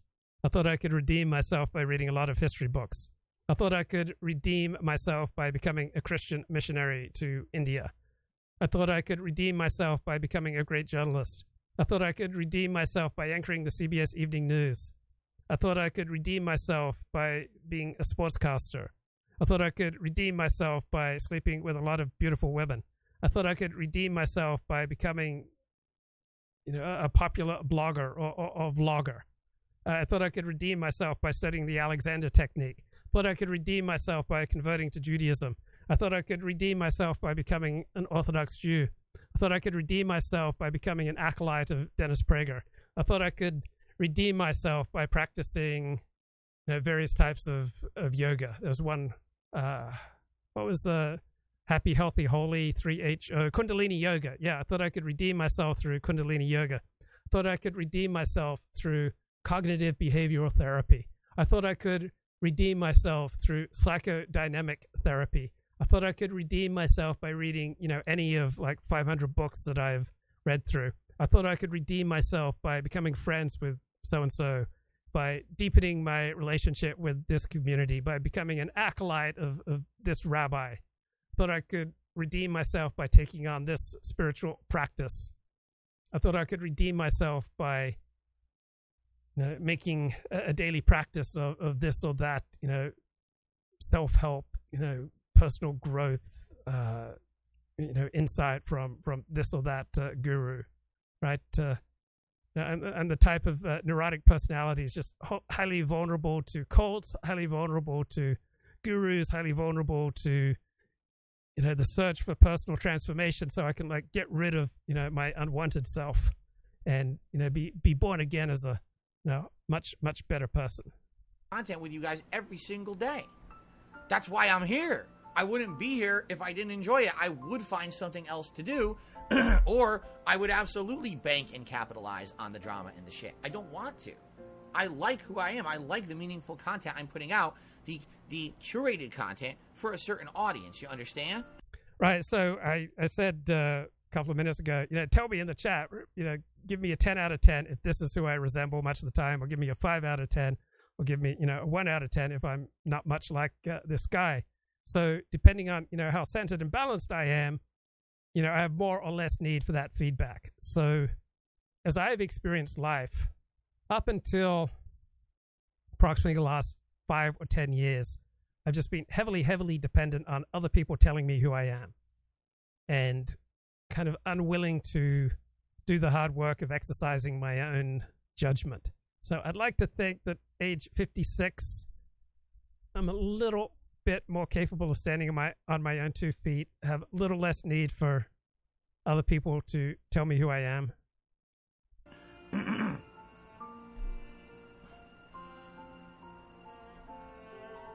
That's correct. Tuto Carlson says, I think Wings is now happy because he has a redemption arc. Wings literally sat on his streams every day saying he hated it. He hated his work. He hated his life. He was saying miserable things like this, that he was stuck in a rut doing things he didn't like. Now he likes what he's doing. Good for him. That's the redemption arc. Someone who is at the bottom. And I remember one of the most common, I think the most telling critique of my memoir, like Excommunicated, Rebel Without a Shore, is that it lacked a redemption arc. Found a way to turn it around, and now is on a positive momentum. That's called a redemption arc. There you go. I like what I do. So does my audience. Everyone else just needs to leave me the fuck alone and stop trying to change me into some corrupted individual I don't want to be. I'm happy being Dark Side Phil, the guy who's a small-time rinky-dink guy who has content for a small audience, and we can have this personal interaction and a good time every day. You understand? Right. How many times can one honestly say, you know, I'm happy where I am, before it starts sounding defensive? I think you can maybe say it like once a show, but once you have to keep repeating it, it just doesn't feel authentic. What is going on, ladies and gentlemen? We are back for another DSP video. Today, he's going to rage and rant against YouTube and their monetization plans. Oh my god, Phil, let it go. It's not 2010 anymore. Because he talks about how in the Wild West he was making money and this and that, and there was a personal touch, but now they're a business and they have to look after advertisers. Are you that dumb, Phil? It's a business with advertisers they have to please. So they can't have things on, let's say, Coca-Cola on a terrorist video. Like, and then he says, oh, just because some people do it, everyone should not be held to the same accountability. They're doing it so nobody does it again, Phil. It's their platform, it's their TOS. If you don't like it, you can go somewhere else. And then he complains about his shorts not being monetized. He starts talking about PewDiePie and the incident with the N-word. And then he talks about how YouTube is not allowing him to be him. And at that point, he starts talking about the Wild West. Okay, people are really that interested in you being you, right? People want you to be that which they find pleasing. Very few people are really agitating for your authenticity. Of YouTube again. So at that point, he was, you know, well, he still is, racist, sexist, homophobic. So, Phil, you're saying that you want to be that person again, even though you said you've changed? Phil, you are such a silly goose. But Phil never changes. So sit back, grab something to eat, grab something to drink, and listen to Phil being Phil. Let's talk a little bit about YouTube monetization and how it has changed over the last several years. YouTube keep updating their policy when it comes to monetization, all right? There are many forms of monetization, right? You can get donations, or you can just get likes or positive comments, or can help you in the real world. You can build businesses. Right? It's not all about getting advertising against your videos. I dropped interest in that, just too many restrictions years ago. I'd rather just freely say what I want to say within the overall context of YouTube's terms of service, and do without the extra restrictions of being able to monetize ads. And how this has affected people making content on the site. Okay? Excuse me. Sorry about that. So let me tell you a little story. I've been a YouTuber for 15 years. Back in the day, when you had ads on your videos, it was the Wild West. Anything went. There was no regulation whatsoever. You could literally put out a video of you saying, fart, fart, fart, dick, McFucklefuck. And you can just say it for 10 minutes straight, and you can slap an ad on it, and it's fine. No one cares. Even if it's the most nonsensical garbage, you could make a video, and you get ads all over it, and no one would give a shit. Back in the day, we're talking like 2010, 2011, 2012, 2013. The ads on YouTube were running like the fucking river of milk and honey. The horn of plenty was exploding with revenue everywhere. It was insane. You could get ads on anything, and they all paid a ton. To give you some perspective on this, all right, on a new release day, I would go to GameStop, and I would buy a new game. I would come home, and I would film a video that I called Release Day Unboxings. This was before I was even like a streamer. and I would just set up a camera, and for 15 minutes, I would say, here's the new game. Let's look at the box. Here's what it says on the back. Let's open it. Open it. Oh, here's the game. If there was a booklet or whatever, we'd look at that. Any packaging. Okay, here's what I'm expecting from the game. All right, guys, let's go play it. 15-minute video. The video would get, let's say, 20 to 30,000 views, okay? Because back then, I was very popular on YouTube. That video of 20 to 30,000 views would make more money because of ad revenue than the game I bought. Okay, interesting article in The Messenger. Have you heard about The Messenger, some new outlet? And it says that the best money Republicans have ever spent on politics, how conservatives are training their next leaders on college campuses. So some of the best money conservatives are spending on politics is happening in places long viewed as bastions of liberal thought. College campuses, schools and universities have become hotbeds for the post-pandemic culture wars. And we now have a thriving infrastructure of well-funded conservative news sites with names like Campus Reform and The College Fix. And we also have more YouTube and social media sites, right, since the 2020 election, like sites like Rumble and Odyssey. Right, so we now have debates over how academics should teach gender identity, critical race theory, other sensitive topics. So you have conservative sites publishing eye-catching stories, like a recent scoop about a professor arguing luxury pantries have racist and sexist roots. And then this is in turn picked up by media goliaths like Fox and the New York Post.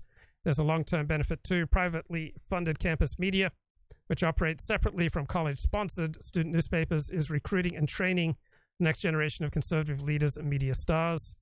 So these outlets have mottos like America's leading site for college news have become a darling of big-name Republican donors like the DeVos family, playing a raft of student journalists. Also happens to be far less expensive than funding politics. You don't change many names, buying advertising. This may very well be far more effective use of funds. The three organizations primarily responsible for funding on-campus conservative media spent roughly $15 million over 5 years to keep the publications afloat. So if you believe that liberal media bias is a problem and it distorts everything, then you'd want to support things like this. So it looks like conservatives getting some pretty big bang for the buck. Right, this is what I was listening to this morning to get centered. I want to take a moment and kind of review what's happened to us as we've worked the steps up to this point in time. How have we changed at this moment? Now, I've described the steps before as kind of following the arc of our own personal development. We come into this world in a very, very undifferentiated state. We're two little, we're a sperm and an egg that come together and start to create life. And that egg that is now fertilized starts to divide, and which each division, it's differentiating into what we can be.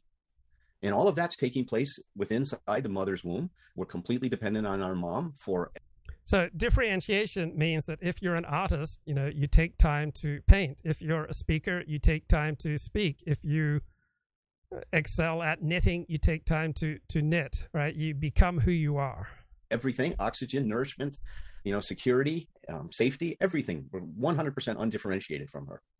And the first act of differentiation is our birth. And the first thing that we do when we differentiate, other than coming through the birth canal, which we all did, or through a C-section, but as soon as we come out into this environment, now we need to start supporting ourselves. And that's where the first breath of our life takes place. Now I'm inhaling and exhaling, so I'm providing myself with the oxygen I need to survive. I am now starting to support myself. I am now on this path of differentiating myself biologically. And as we've mentioned before, the biological differentiation is just something that's instinctual. It's just going to unfold. Nobody told you to walk. You wanted to walk because that's what you could do. That's what you wanted to do. You wanted to do what was possible for you, to develop that ability, to become whole, to actualize yourself. Well, we also have that same drive on an emotional, psychological and spiritual level. The problem is it's not instinctual in the way the biology is. The biology is hardwired. And for us to now differentiate into being what we can be, we need certain experiences. We need a certain kind of attachment that people write about all the time, a secure attachment. And there's tons of books out there about what happens when you don't get that. Bowlby was the first one to talk about all of this stuff. And we also need some emotional coaching. If the attachment is good, then the next thing that happens is we need someone to be able to teach us how to cope with our emotions, what kind of a relationship to have with ourselves. Well, our parents can only give us what they have, which is never enough. And it goes to this whole idea that Theodore Isaac Rubin talked about in his book, Compassion and Self-Hate, is that we're victims of victims. So parents, no parent is feeling completely good about themselves. Everybody we know has a self-hating process, and they teach us to hate ourselves. They teach us to construct a false self. They teach us to construct a despised self. And so now the world starts spinning around all these should demands. And if I'm this way or that way, I'll be okay. And so we create an incredible distance from who we are to become what we think we should be. So we actualize a concept of ourselves rather than actualizing ourselves. And we all do that to try to control what our experience is, to make sure that we're going to be loved, to make sure we're going to be accepted, and make sure we belong. My God, what an order to make sure that we're going to be accepted, belong, and to be loved. And, we start to hatch this plan very early in life, and it continues to unfold as our cognitive processes develop and as we transform, our Right. It's a wonderful thing to be loved and to connect, but are you willing to sell out your own integrity and your own value system to do it? On the other hand, are you so determined to live out your particular value system that you place no importance and no willingness to compromise to stay connected to the ones you love? Cognitive abilities, and Piaget pointed all of that transformation that takes place in us cognitively, and it's a wonderful study. But here we are now in our life, and most of us, I call that the trance. That's the trance we put ourselves in, and that the culture puts us in, right? That we have to be what we think we should be to be okay. And a lot of times we don't realize that that's even a problem. We just dedicate our lives to it, and it becomes our reality until something happens, some event happens in our life, and we start to realize the personal limitations of the trajectory of our life. And that's when a lot of people come into recovery, when they've hit this crisis, and they realize that, look, I've been asleep. My God, there's so much I don't know. There's so much I don't know about life. There's so much I don't know about what I need to take care of myself. And that is the wake-up call that happens in step one in many ways. We start to wake up to the reality that we are not who we think we are, that life is not what we think it is, and that there's a whole new possibility that many of us could never have imagined. So this is how that worked out for me. I heard about step four, right? Before I'd even properly worked step one, step two, step three, I heard about step four. It kind of begins with making a list of your resentments. So I took my 12-step program book to Starbucks, and I read through the first three steps, and I got into step four and said, make a list of everyone you resent. So I think at the top of my list of resentments were rabbis who'd asked me to stop attending their synagogue. And I think I had Dennis Prager on there, because when I first met Dennis Prager in Tampa Bay in late January of 1994, he said if I moved to Los Angeles, he might have work for me. Then I moved to Los Angeles, and he didn't have work for me, and so I felt let down and disappointed, and there may even been a little bit of resentment in there. And then I listed these two women who had cheated on me. And so I made a list of probably 15 major resentments that I had in my life. And so I worked vertically. And then I think the next column, or the next row, was what part of myself was affected. And it turned out that the things that caused me to have the most resentment were those things that would lower me in other people's esteem. Like anything that would lower my status, right? Lower my standing in my community, right? Lower my standing in the eyes of women I was attracted to. That was the thing that was causing me the most resentment. And then there was a very painful column. What role did I play? And this is where I experienced a tremendous transformation. It's like, oh, wow, I played a huge role, a substantial role in all these incidents, all these interactions, right? I did not act in consonance with the values of the community or the values of the relationship that I was trying to uphold. So I had stepped on the feet of other people. They then retaliated against me. And when I had that realization, pretty much all my resentment just melted away. And to the best of my knowledge, it's never come back in intensity on an ongoing basis. Just facing up to the substantial role that I had played in causing these negative interactions, that how I had brought most of my own troubles on myself, that I had harmed other people, and then they had retaliated, and I had not enjoyed that retaliation. So that was transformation that I experienced in something like May of 2012. And I don't think it's ever come back with that intensity. I don't know. Maybe I'm fooling myself. Maybe I'm just, filled with resentment and unwilling to face up to it. Just like when I press, start stream on my OBS Streamlabs, and then suddenly all the creativity in room and space and ideas and jokes and things that I want to do just like get crunched and crushed as I'm, occupied by how's my sound quality? Can you hear my voice? Is the video transmitting, or the other concerns taking up space in my mind? And so the ability to create gets substantially reduced. But what may very well be going on is that I walk around with excessive anxiety, but because it's so chronic, I don't even realize it, that there has to be, certain situations that make me face my anxiety. And so the situation of pressing start stream makes me confront the excessive amount of anxiety that I may walk around with, but ignore because it's chronic. But certain situations like pressing start stream, then I can't run away. I can't fool myself anymore about, say, the perhaps maladaptive amounts of anxiety I have going on in my life.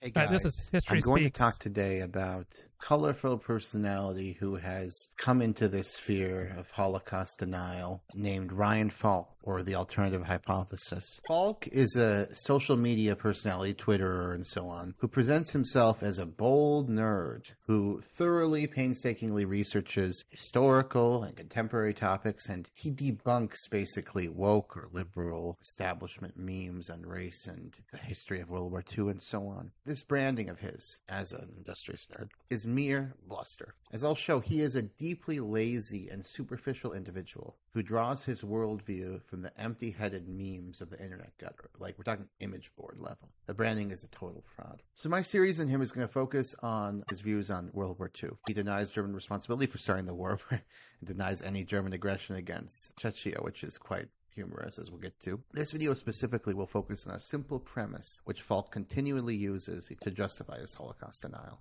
and that is that all Holocaust claims, meaning mass murder, gassing, mass killing, and so on, are founded on evidence produced by the Soviet Union, especially after the war. In other words, Holt contends the Soviet Union fabricated evidence for the Holocaust after the war. More specifically, he alleges that gas chambers were a hoax, and that this hoax is borne out by the fact that the only homicidal gas chambers, in his claim, not mine, were found by the Red Army. And to boost the plausibility of his claims in this regard, Holt claims that the Holocaust was essentially covered up during the war until the Soviets liberated the death camps and then supposedly fabricated the evidence for it. His claim is that the Holocaust was fabricated by the Soviet Union. I'm going to discredit that on three grounds. First, I'm going to point out that the evidence for the Holocaust did not emerge with the Soviet Union, but emerged with the Polish government in exile, primarily, and was widely known by Allied and Axis governments alike during the war. Second, in response to the claim that, the Red Army liberated Auschwitz, the big extermination camp, how can we trust them? Well, the Western Allies, the British and the...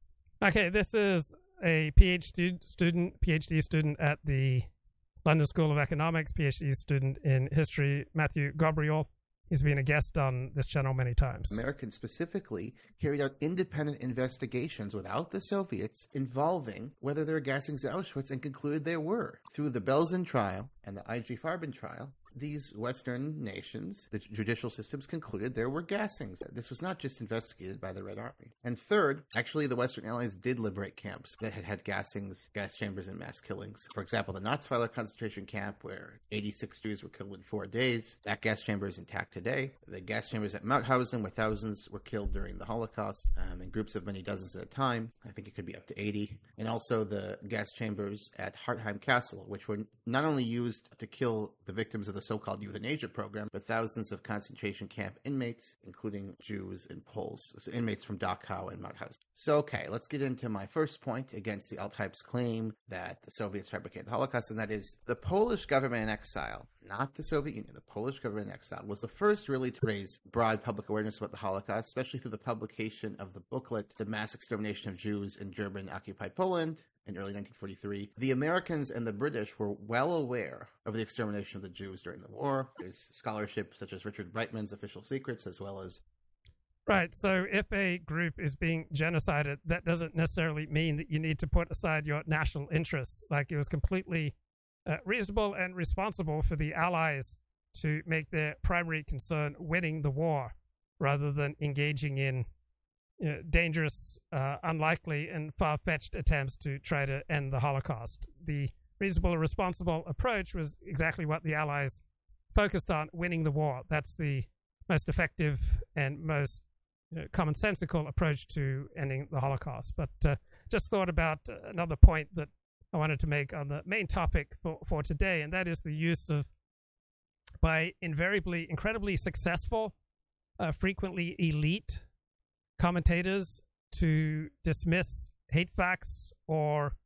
perspectives or arguments that they don't want to deal with, and that is to describe them as ugly. So I remember I took two classes at UCLA with economics professor Russell Roberts. He was a big influence on me. He was a Baal Tshuva, someone who was raised pretty much a secular Jew and then became an Orthodox Jew as an adult.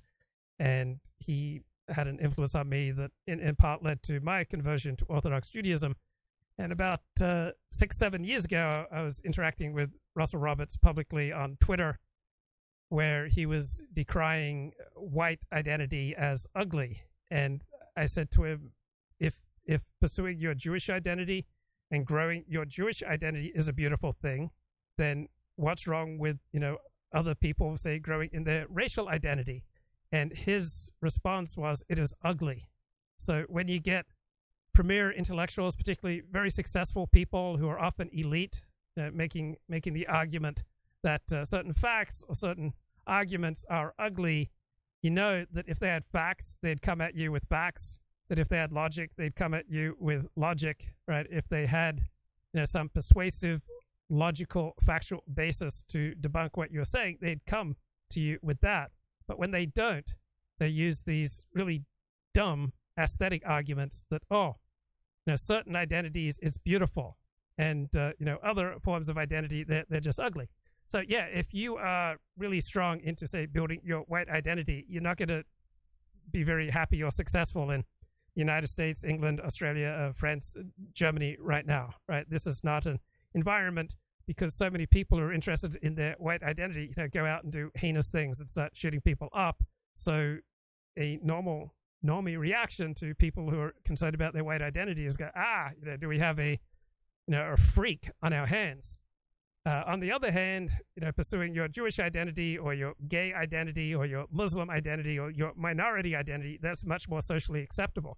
But even still, in our multicultural world, if your identity pursuing, particularly on racial grounds, you know, black, brown, yellow, you know, black, Latino, Asian, you know, you're going along at a 7, 8, 9, 10 out of 10 in intensity, glorifying and pursuing your racial identity, you're probably not going to do too well. There's going to be pushback even in, you know, your perhaps sacred and protected minority status.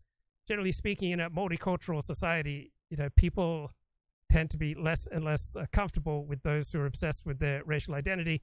Even something as socially acceptable as developing your Jewish or your gay or your Muslim identity, all right, at a certain level of intensity, you're going to grate on people, right? It's not going to work out. On the other hand, if you're in a situation of grave peril, right, if you're in a dangerous situation where outgroups, right, you know, very likely to cause you irreparable harm, then developing your in-group identity is, you know, probably a commonsensical strategy. But now, generally speaking, in the West, generally speaking, we're fairly prosperous, fairly safe, and so developing, you know, a hyper in-group racial identity is not going to be something that works out well for you when interacting with others. Bernard Wasserstein's Britain and the Jews of Europe, 1939-1945, conclusively demonstrates their awareness. The British, particularly because of their decodes, had this knowledge at hand. That Axis knew about and believed the Holocaust was going on. So I'm talking Hitler's allies, Italy, Hungary, Romania, the leaders of these countries. For instance, there was an intelligence report produced by the Italian Ministry of Foreign Affairs on 4 November 1942, and it was actually notated, as seen by Mussolini and Ciano, regarding the Jews sent to the east from the German-occupied zone of France, that they are, quote, eliminated by means of toxic gas. The Hungarian regent Horthy declared in a Crown Council meeting on 19 March 1944, Hitler was furious with him because Horthy was not allowing the Jews to be taken to Germany and killed in extermination camps or killed in Hungary. To quote what Horthy said, Hitler protested to me about Hungary not taking the necessary steps against the Jews. Our crime is, therefore, that I have not fulfilled Hitler's wish and have not allowed the Jews to be massacred. Horthy is saying Hitler's wish is for the Jews to be massacred in a meeting whose minutes were recorded. Not a post-war Soviet invention, Horthy saying during the war, Hitler's wish is for the Jews to be massacred. In this, we're going to have to ask Al Hype, what do you make of the fact that other Axis leaders believed in the Holocaust and the extermination of the Jews? I mean, I've used that term at the time. Ooh, good point. But they knew about the extermination of the Jews.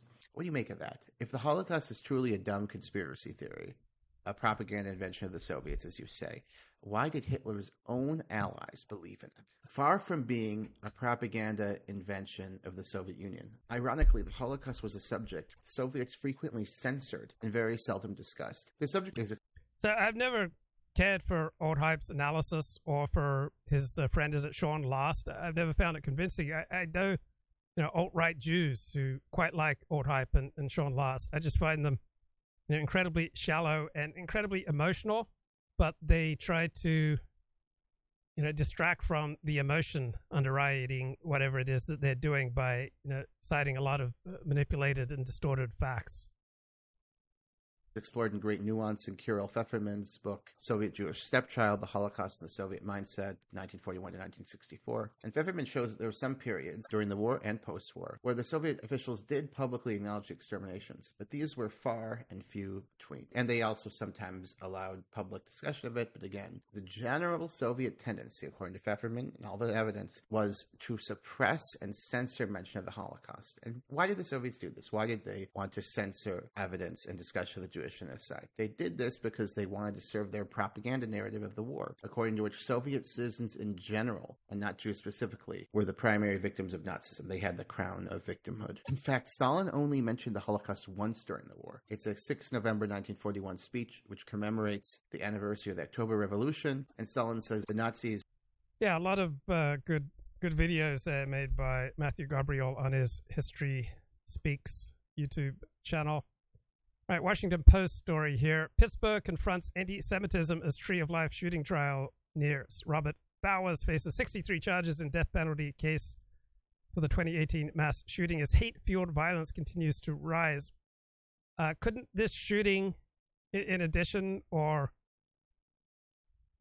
in replacement for anti-Semitism, maybe it's like an anti-immigration shooting. He didn't just go to any random synagogue. He went to synagogue that... actively identified with the Hebrew Immigration Society, who has an agenda to bring in a large number of refugees. Sean Last has an incredible wealth of knowledge, says the chat, when it comes to HBD facts. Can't say anything about his Holocaust takes. Yeah, I just don't trust him because his analysis so frequently seems to be incredibly distorted. So let's have a little listen here to this Washington Post story. So it's called an anti-Semitic attack. Yeah, it clearly seems to be an anti-Semitic attack, but he didn't just attack any, you know, random group of Jews. He attacked a particular group of Jews who threw in with the Hebrew Immigrant Aid Society, which has an agenda of bringing in as many refugees to the United States as possible. So isn't it common sense that he was perhaps just as motivated or even more motivated than by anti-Semitism by anti-refugee or anti-immigration beliefs? Like, why do we just automatically, you know, label it anti-Semitism and hate-fueled? Maybe he was, you know, fighting for his particular vision of what he wanted this country to be, and he thought there was an excessive amount of immigration. And great, just as I click play here, it doesn't work. Let me see. What begins for the highly anticipated trial of the accused Tree of Life synagogue shooter Robert Bowers. This time has brought back to the surface for many all the pain of 4.5 years ago. 7-1 suspects talking about all these Jews need to die. Yeah. Was he Was he arguing that all Jews need to die? Was he arguing that Jews who are conducting themselves in a manner opposed to his interests, as opposed to his vision of the United States, that he wanted them to be rid of, just like many Israelis, you know, chant death to the Arabs because they see the Arabs as an existential threat to the type of culture and country that they want to create, right? Different groups have different interests. When these interests clash, because resources are limited and human desires are infinite, right? When you have this dramatic clash of interests, that's when you get mass killings. I think about my mother every day. I think about what happened to me every day. I have wounds to remind me every day.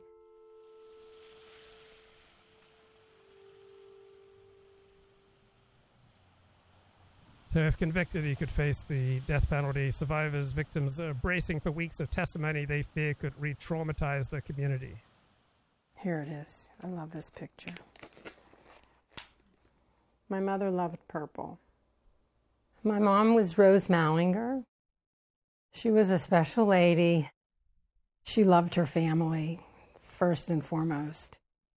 My parents joined the Tree of Life Synagogue before it was even at Wilkinson Shady. They joined when they got married. We all grew up there. So we don't get to determine how other people treat us, but we do have a vote, right? We don't have a veto, we do have a vote. So how Jews behave, how Christians behave, how Muslims behave, how gays behave, how any group behaves, it's going to have an influence on how other people treat it, though it's not going to necessarily be determinative. So if your group gets attacked, that doesn't mean you've done things wrong, that you're bad, that you brought it on yourselves, but it is worth questioning, was there some, you know, choices that the group made that increased the odds of bad things happening? If you walk alone in a bad part of town and then you get attacked and robbed or beaten or worse, right? You don't deserve to be beaten, but you played a significant role in your own suffering. And I'm not saying these people, you know, these individuals played a significant role in their own suffering. I say that individuals and groups in general often play a role. You know, I'm not going to say these, you know, these poor people who got shot and killed. I'm not condemning them by any means. I'm saying that as individuals and as groups, we often have an effect on how other people relate to us. And we all thought she would have lived to at least 100 because she was sharp as a tack. And the chat says, but then why did he single out Jews? Why didn't he target those who promote immigration? Well, if you're a particularly effective and influential group who has an outsized impact on society, you have, you know, amounts of power, influence, money, productivity, accomplishment, then you are going to attract, you know, far more attention, both positive and negative, than groups which have a below average amount of power, influence, productivity, accomplishment, money. So Jews have been particularly influential in the United States. They have, you know, created many businesses. They have been disproportionately influential in culture, in politics, in business, in parts of academia, in parts of the professions such as the medical, legal, dental, accounting professions. With great power, with great influence, with great success comes added scrutiny and added pushback. She just loved life. So she was 97 when she was killed. There were two people who were shot. The overall thing that helps me move forward is that I'm alive. I came very close to death. My mother was very strong, and I feel that I have strength through her.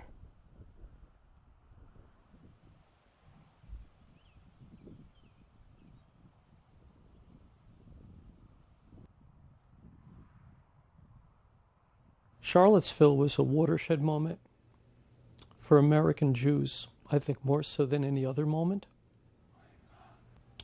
To see all those people carrying torches.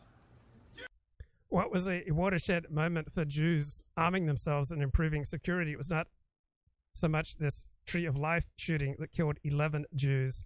It was the next shooting in San Diego that killed one Jew, but this was then the second shooting. You then saw a dramatic upsurge in Jews getting armed, getting trained, and upping their security. So when I grew up as Seventh-day Adventist, I don't recall once having security outside of the churches that I'd attend. But every substantial synagogue I've attended on the Sabbath has had armed security. Chanting "Jews will not replace us." So that kind of, I think, opened the door. But the Tree of Life massacre blew the doors off the hinges. That's the suspect keeps telling about killing Jews. He doesn't want any of them to live. And it's said to, sadly, to every... Okay, so what people say, particularly in times of stress, is not necessarily 100% X-ray to their soul. I wouldn't dismiss it and say it means nothing. Now, obviously, Mel Gibson, when he'd get drunk and rant about Jews, that reflected some real animus that he had towards Jews. But you can't take people 100% literally. This, sums them up when under, times of extreme stress, they say extreme things. Right. Synagogue in the United States. We're not safe anymore. Do you think we as a country are in a better place now? Well, there are plenty of Americans who don't feel safe due to the large amount of immigration that we allow into the country.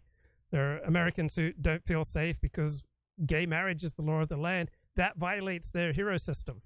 And why is, one hero system invariably superior to another hero system? So let's say you have a liberal hero system that celebrates gay marriage, and then you have a different hero system that regards marriage as exclusively a heterosexual institution between one man and one woman.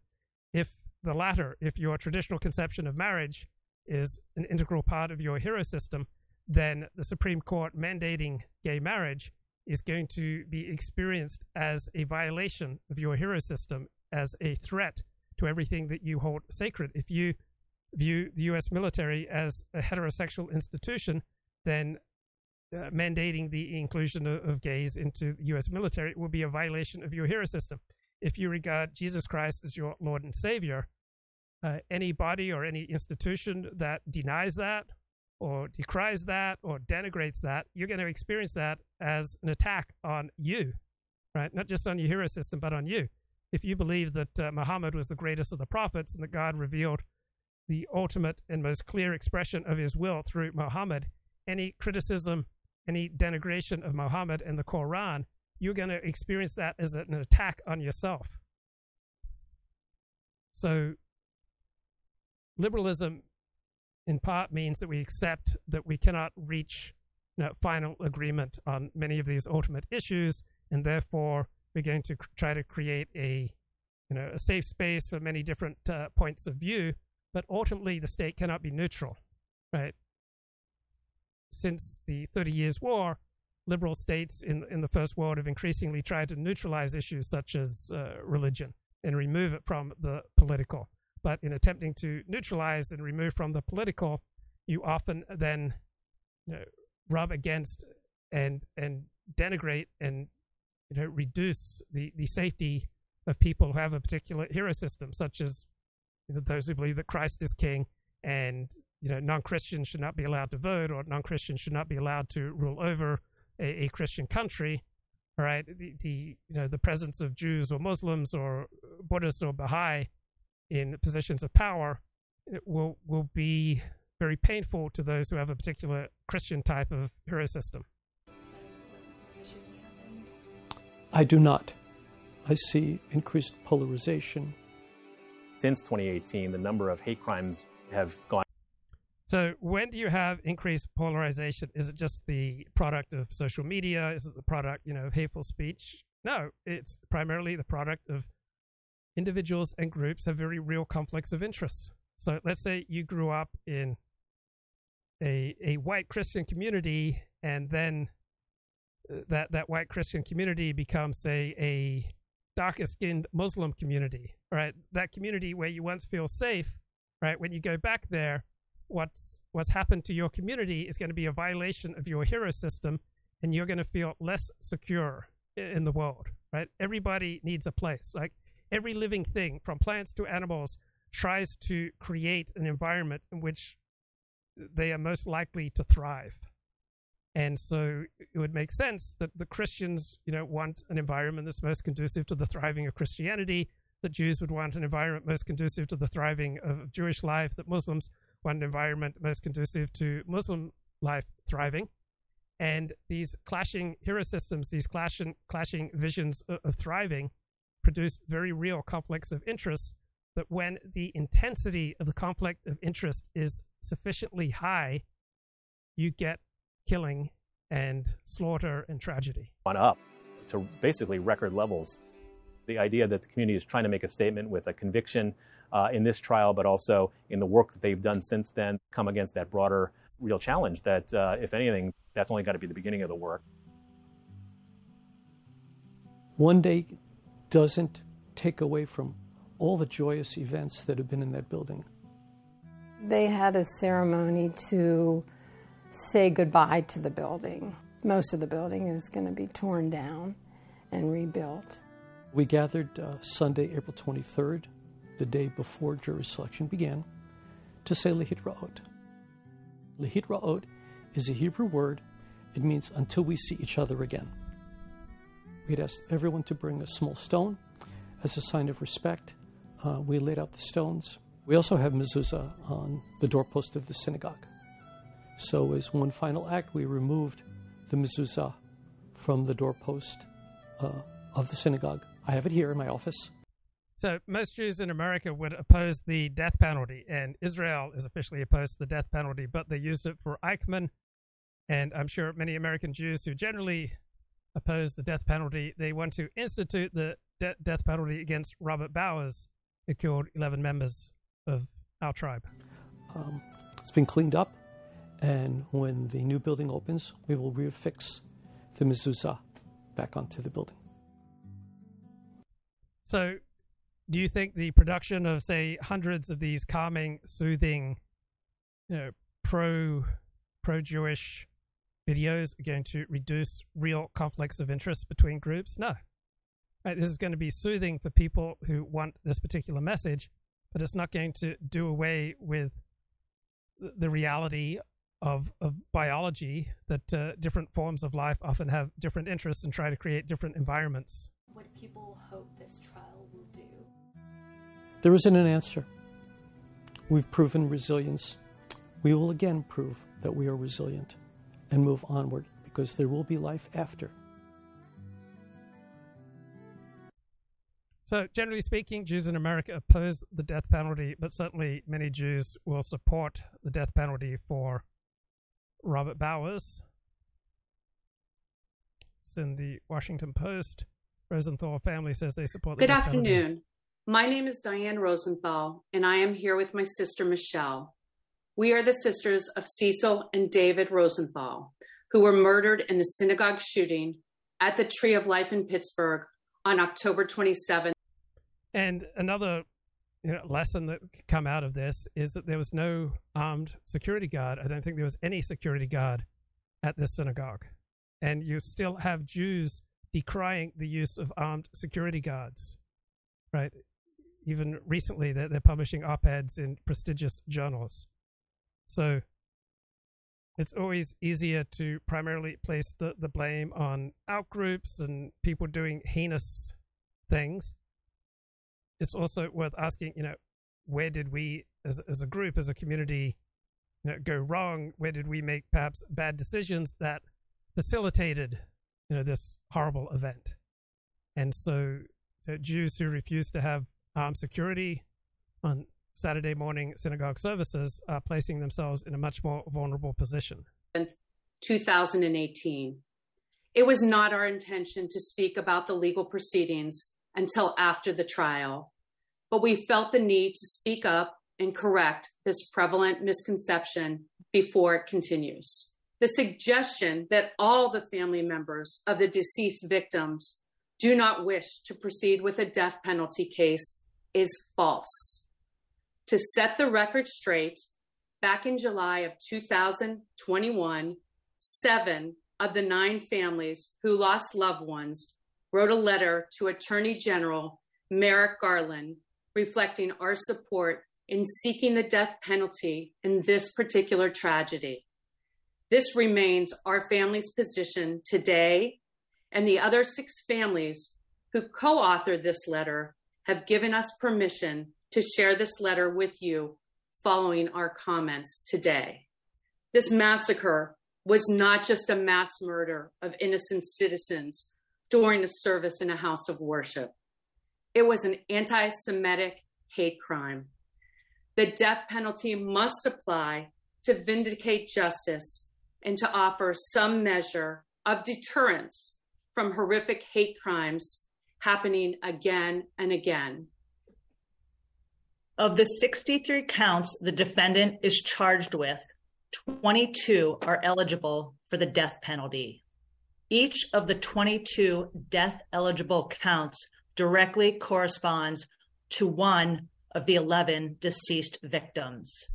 The suggestions published or reported that family members be relieved of the stress of a trial or that a cost-benefit analysis dictates a plea are offensive to our family.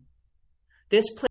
Okay, saying that this or that is offensive is not a strong form of argument, right? It's one of the most common forms of argument and one of the weakest. Plays right into the hands of the ongoing transparent strategy by the defense to delay in hopes of achieving this result. Our family has suffered long and hard over the last 4.5 years. We don't want to have to continue to defend ourselves and our position. We want justice. We want the legal system to work as it should and have the perpetrator brought to trial and judged by a jury based on the facts of the case. So if you, in general, are opposed to the death penalty, but when it comes to, you know, Jews who are hurt, then suddenly you want the death penalty, right?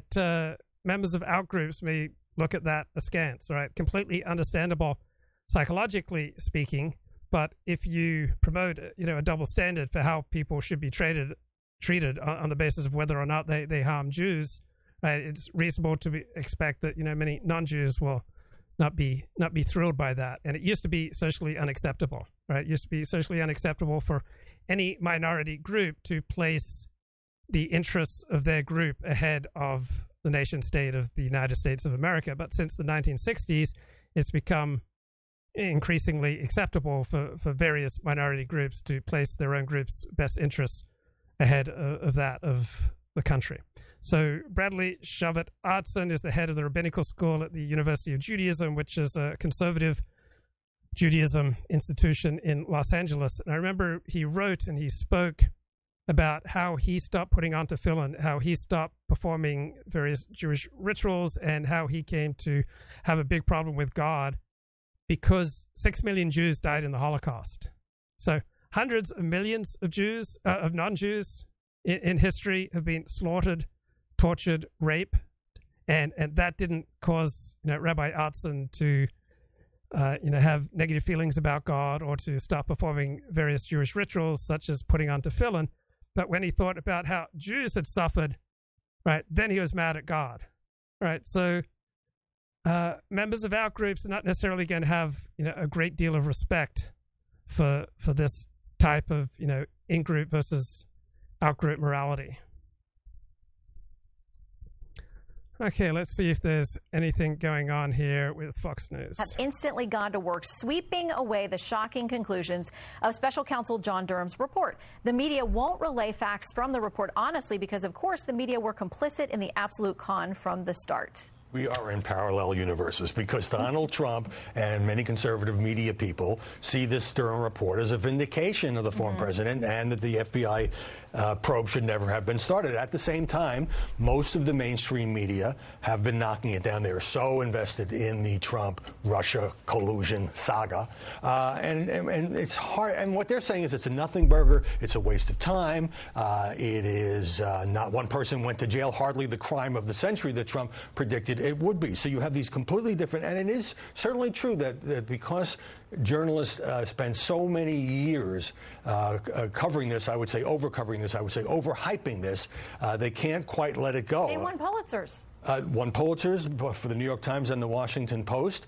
And it just seems to me that it's like deja vu. This has been going on for years. It's never going to end. Well, and hearing one of those bites that was, this investigation should have never happened, it was about Durham, not the Crossfire hurricane. Kevin. That's right. You could use that bite either way. You could. And I would just say, regardless of what someone thinks about President Trump politically, that if you take a step back and look at the FBI from a policy and ideas point of view, it's clear that it's become politically weaponized. Ask Mark Houck in Pennsylvania.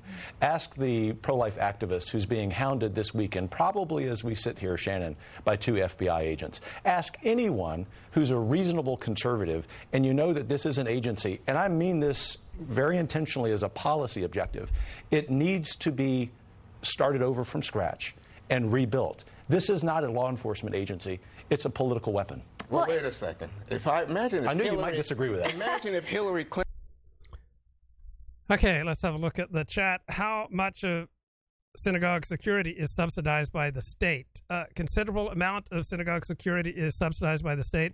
State subsidies are handed out basically in proportion to hate crimes. So the more hate crimes and shootings there are of Jews, then a higher proportion of state subsidies are handed out to Jewish institutions, which doesn't seem unreasonable. Okay, let me take the edge off with a little more Alan Berger here to wrap things up. So there's already so much that's being activated. You know, the fires of change are being stoked with step one is the way I like to think about it. And this is what Dr. Branden says about acceptance. He goes, to accept is more than simply to acknowledge or admit. So hear that. To accept is more than simply to acknowledge or admit. It is to experience.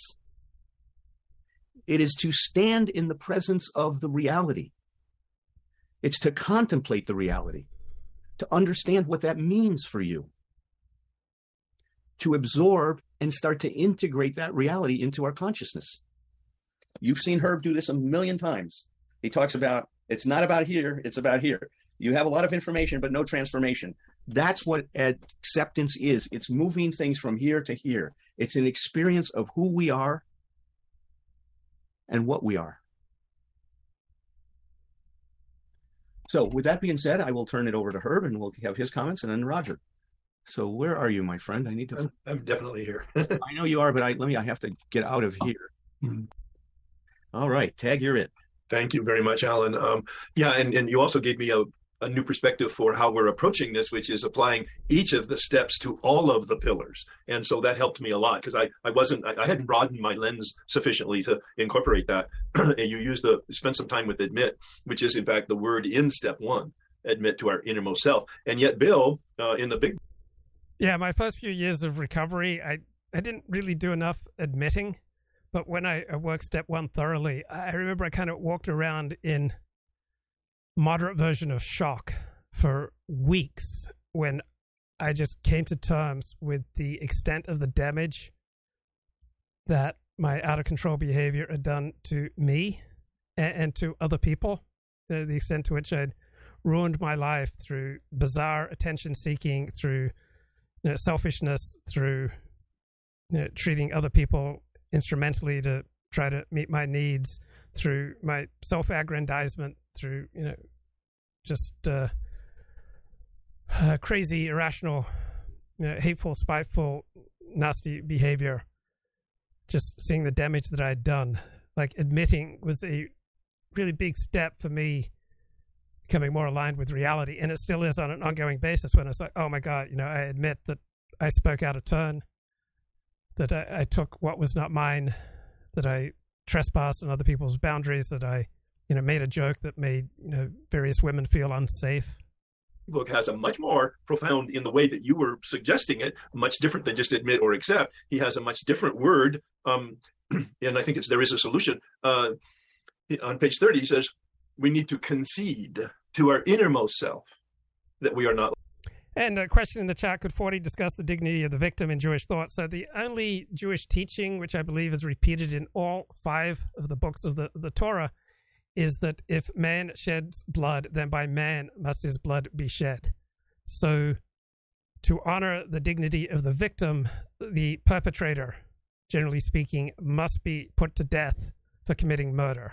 It's an absolute essential pillar of the Jewish perspective on life, that you're not respecting the dignity of life if you allow those who gratuitously and spitefully and maliciously take the life of innocent people to continue to live. Like other people. Concede is very much along the lines that you were talking about, to our innermost self, much deeper than just admit.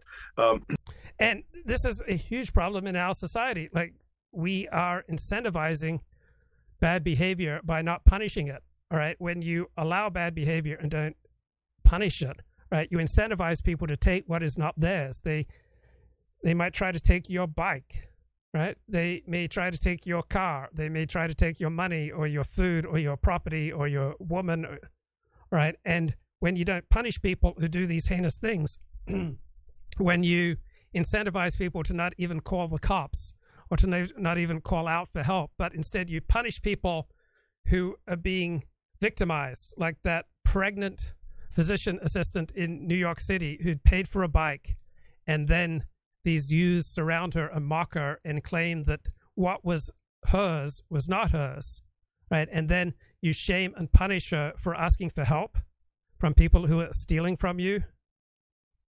Then you warp society, right? When you allow the homeless to make filthy public spaces and allow them to be aggressive towards innocent people, to reduce the quality of life on public transport and in public space, particularly in downtowns of cities like San Francisco, Los Angeles, New York City, and you don't punish them for their antisocial, destructive, cruel, mocking, dangerous behavior, then you're just incentivizing people. If people can take that which is yours, including your ability to enjoy public space, and you don't punish them for it, you're effectively incentivizing more and more of this bad behavior. So we have to realign our justice system and the way we conduct things, particularly in our biggest cities, so that people who do bad things are promptly and effectively and appropriately punished, while people who do good things are protected and praised and incentivized to continue to be law-abiding, productive citizens. And that is about becoming conscious. My process is so exemplifies what you elaborated there, in that I'm age 43. I'm going to support my wife's recovery in a hospital program. They asked me to look at my drinking. I thought that's just part of the drill for supporting hers, and I'll talk about my history. And for the very first time, age 43, with a graduate education in psychology and lots of therapy and human development, I did this autobiography of my relationship with alcohol. And I began to see. And it's worth writing an autobiography of one's relation to alcohol, or one's relationship to sex, or to romance, or to sports, or to Netflix, or to flame wars, right? Now, how have flame wars played a role in your life? To what extent have you found meaning, purpose, joy, thrills from flame wars, and has that really served you? As a historical bullet point, from age 12 to age 43, 30 years of periodic loss of control, to the extent that it was very visible. We're talking about. So in my sexual and romantic history, it's just frequent loss of control, loss of good judgment, that the power to make wise, sober decisions in the area of sex and romance is not a power that I have sustained over the course of my life. Right?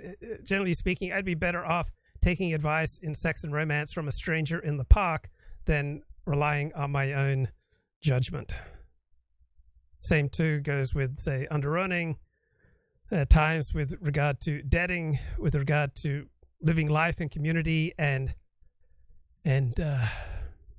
halting some of my inclinations to make jokes or to be the center of attention, to try to preserve a safe, happy space for myself in a community. Jails overnight and hospitals and lots of embarrassment without the details to tonight. But I could see them, and it began to shape the puzzle piece as the beginning of the information that I needed. But when I read it out to a public group in that hospital, as they had asked me to, it just washed over me. Yeah, it's one thing to write about, the role of, say, sports or gambling or alcohol in your life. You get some realizations doing that. But then when you read it aloud to other people, right, you're very likely to get more realizations. Chat says, quoting from the Talmud, those who are merciful to the cruel will eventually be cruel to the merciful. And Branden notes, animals who kill a person are usually put down. The underlying problem here is that the state can't control and oppress the deceased. Yeah, but they can incentivize, you know, good behavior, and they can disincentivize bad behavior by, among other things, using capital punishment for murderers. An experience. So my information that I got from writing it out began the process, but nothing happened to me until I read it out, and I had an experience, a profound experience that... Right. Transformation doesn't usually happen until you bring other people into your life and into your recovery or into your attempts at transformation. All right. Usually we're not strong enough, disciplined enough, energized enough to change all on our own. We need to bring other people into our lives, people that we can be vulnerable with. I have a drinking problem. I wasn't embarrassed that I was a drinking problem. I was embarrassed that I had never seen it. So consciousness is so, like the first pillar, is so incredibly important to have that, not just knowledge, as you indicated, but the experience that goes hand in glove with changing then us at a radical level. And it was... So I attended this man's weekly seminar. He took 52 weeks to teach the 12 steps. And it was the deepest work that I've ever done. Like, for me, it was more influential, more shaping, more powerful than 10 years of psychotherapy, more than all the religion that I had ingested.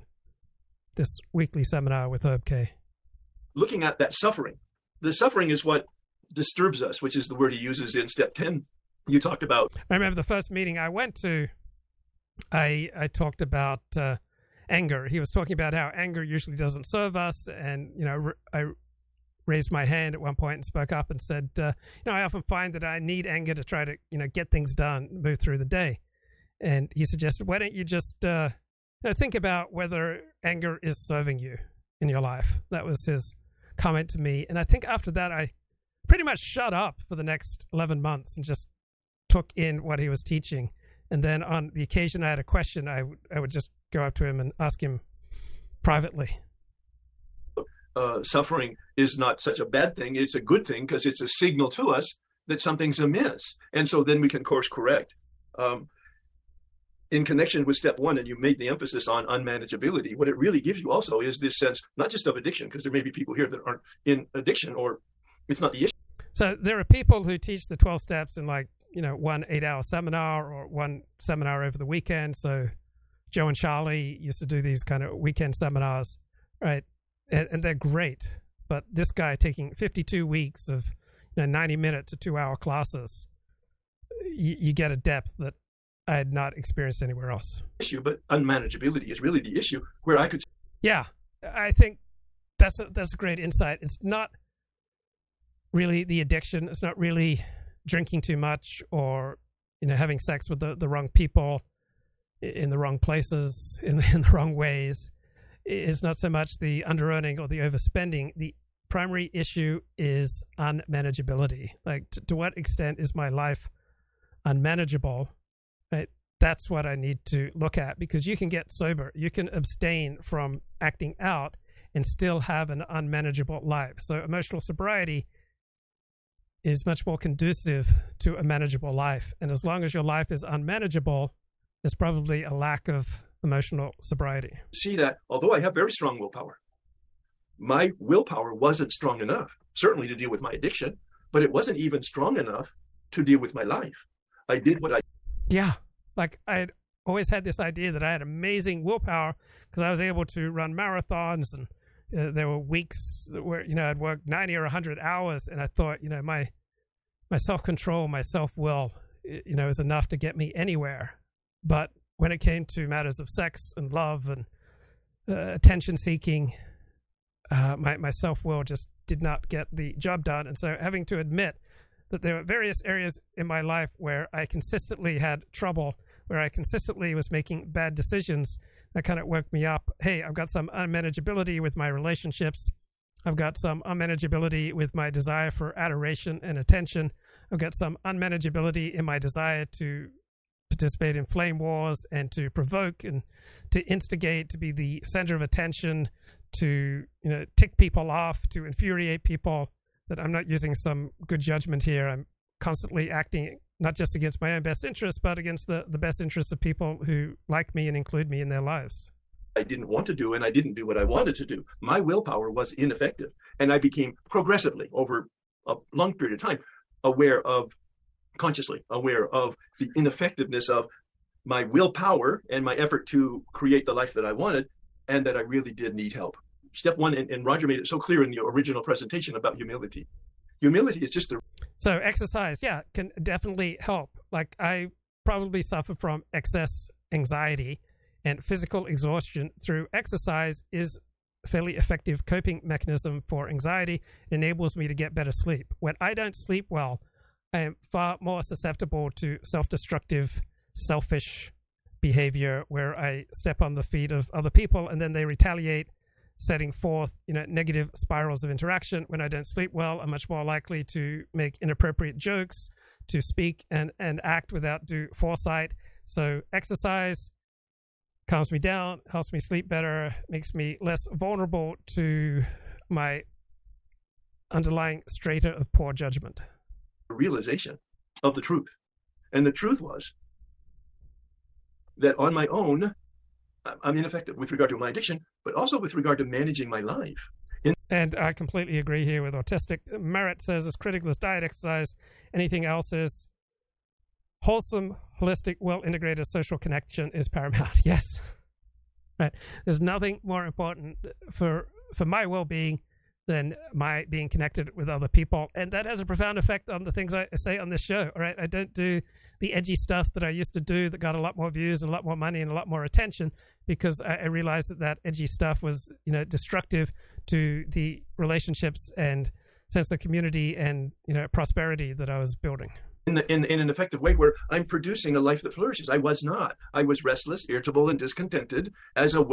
And so I periodically notice that I'm getting restless, irritable, discontented.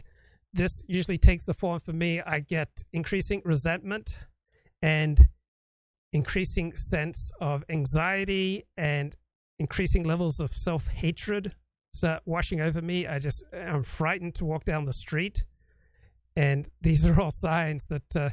I need to return to, for me, to doing my recovery work, and that also includes some, you know, meditation.